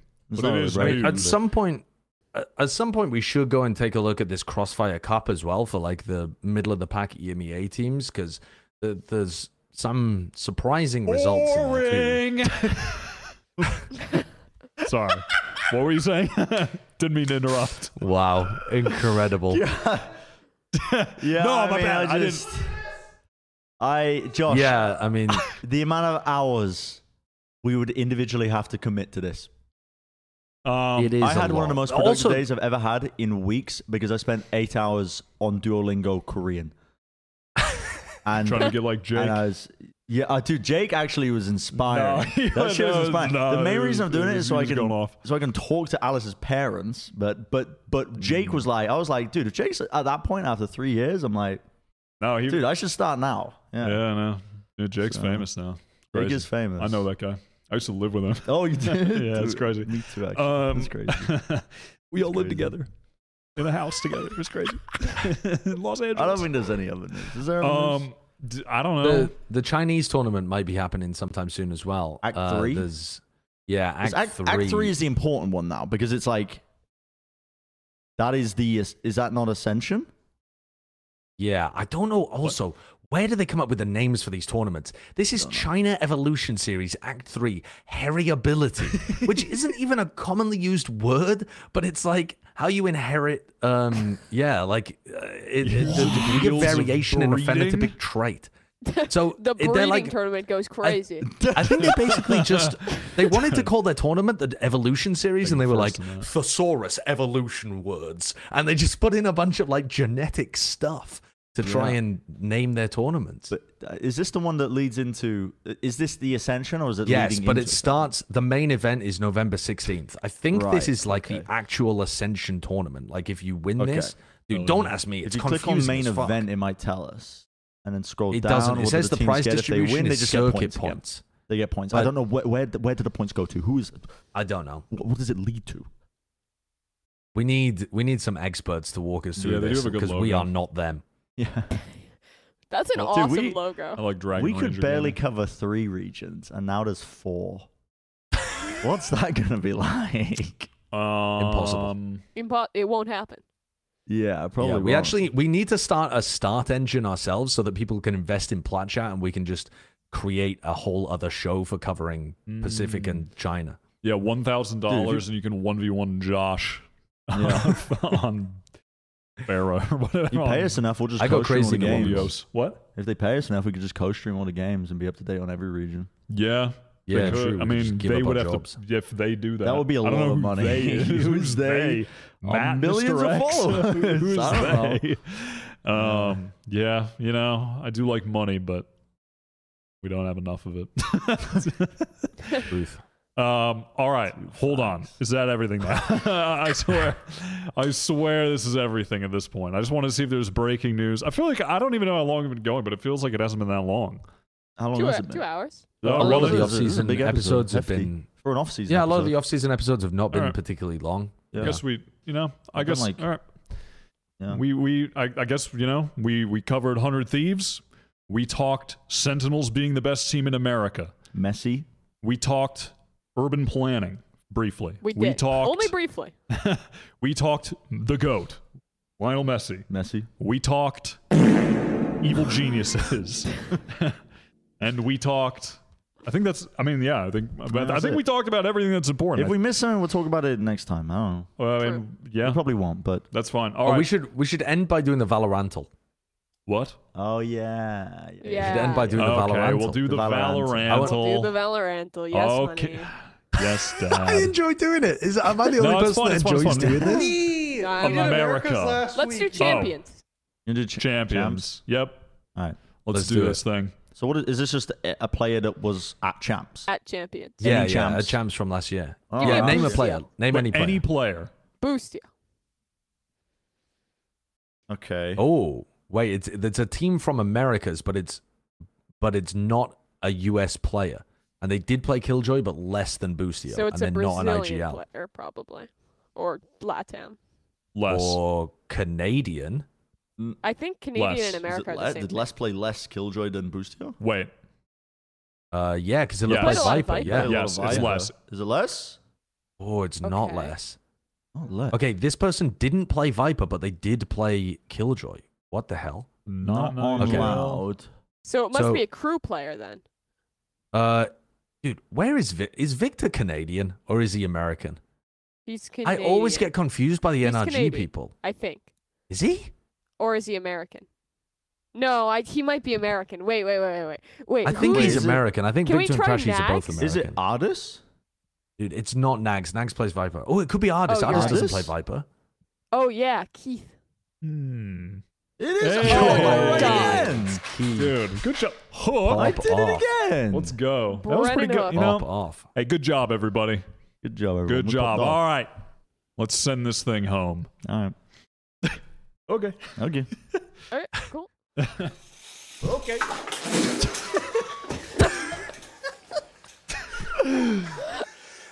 Hold on. It's Wyatt's Weekly Award. All right. It's the weekly award for the Westlake Youth Soccer Spring 2013. All right, it's the cheat code award. If you get if you if you have a baby, if you have a pet, if you propose to someone or you get married, you're winning the award. Ethan, congratulations for getting married. Um, you you you know that's an easy it's That weekly award. you know what I mean? award, Congrats, a very special day, special moment. Josh, you're the married one here. Can you speak to the importance of a day like this? Um, yeah, that's something you'll remember for the rest of your life, Ethan. I hope you have a very lovely time for you know in your future. I'm sure it means more to you than your Valorant career. It should. Uh, we'll see what happens with EG and with you, but don't worry, you'll always have this. Was that a bad Josh. speech? Why would you say that last Josh, part? that is, that's Just for everyone here, make sure no one asks Josh to be your best man if you get married. Uh, Don't. no, I mean, you put me on the fucking spot. You put me on the spot. What more do you want well, from me? because I don't- you're the marriage expert. I'm not married. Far But isn't from that, it. I mean, isn't that sweet that he'll always have his marriage? He'll always have someone standing by him, no matter what happens with his career. He's always got someone who's got his back. you didn't have to. You didn't have to. Dude, I can't. I can never throw anything to Josh again, Bren. I mean, that was quite fine. That was Okay, that was alright. okay. Yeah. All right, well, was that was okay. All I, right, okay, well, I, I hope this relationship ends in death. oh, that's really dude, we're- sweet. I mean, I. That's sweet. It's sweet. It's just you, there has to be a better way of. You don't phrasing say it. that. There's just another way to word that. gonna get Jo- This whole episode has been a testament to it's not what you say, it's how you say it. And Josh has said nothing correctly in two and a half hours. It's shocking. It's it's just it's appalling. I can't do this anymore. I can't deal with this bullshit. Um, but congratulations, Ethan, on getting married, and I hope that the off season and everything works out for you. And we'll see. So I hope just you and your wife thing. live to a long. I mean, yes. Well, yeah, because I hope I hope things go. I can't hope that things go well for him. I'm not allowed to hope that things You go well for a good guy. That's fine. So I'm I saying, I'm fine. hoping Why- things go well. what? I'm hoping things go well for him as well. We just said the same thing. Yeah, but you didn't said it in no. Uh, we didn't. we said thing. the same. We had the same meaning, but we said the different things. You know what I mean? Dude, Josh, you're the type of guy who would be like, if you're getting off a flight with a flight attendant, you just say like, "Have a good life." Instead of have a good day, just like just implying That's- that you're gonna kill That's them even at better. some point soon. No, that's even better. Have a good life means have a good all the rest of your life. Have a good day. What the, the day after it's might be so shit. threatening. no, that's so. No one says that in a positive way. Have way. a good rest of your life. I People hope only it's say that long. when they're upset. Yeah, It's like when you say like have a you good break life, up with someone. Josh. Have a nice life. It's messed up. Yeah. I mean, Don't tell me to have a nice life. Mm-hmm. You have a nice life. I right. will have a nice life. Thank you. Dude, I'm out of here. I don't want to see Josh for seven days. I'm out of here. I, I, I can't do it anymore. Uh, thank you guys for watching Plat Chat Valorant episode 153. Make sure to subscribe, hit the bell if you want notifications on. Check us out on Spotify if you need something to listen to in your car. Shout out to those of you listening while playing Deathmatch, those of you listening while you're in your cubicle, and those of you listening while you're cleaning your house. We'll see you for episode 154. Goodbye. Bye.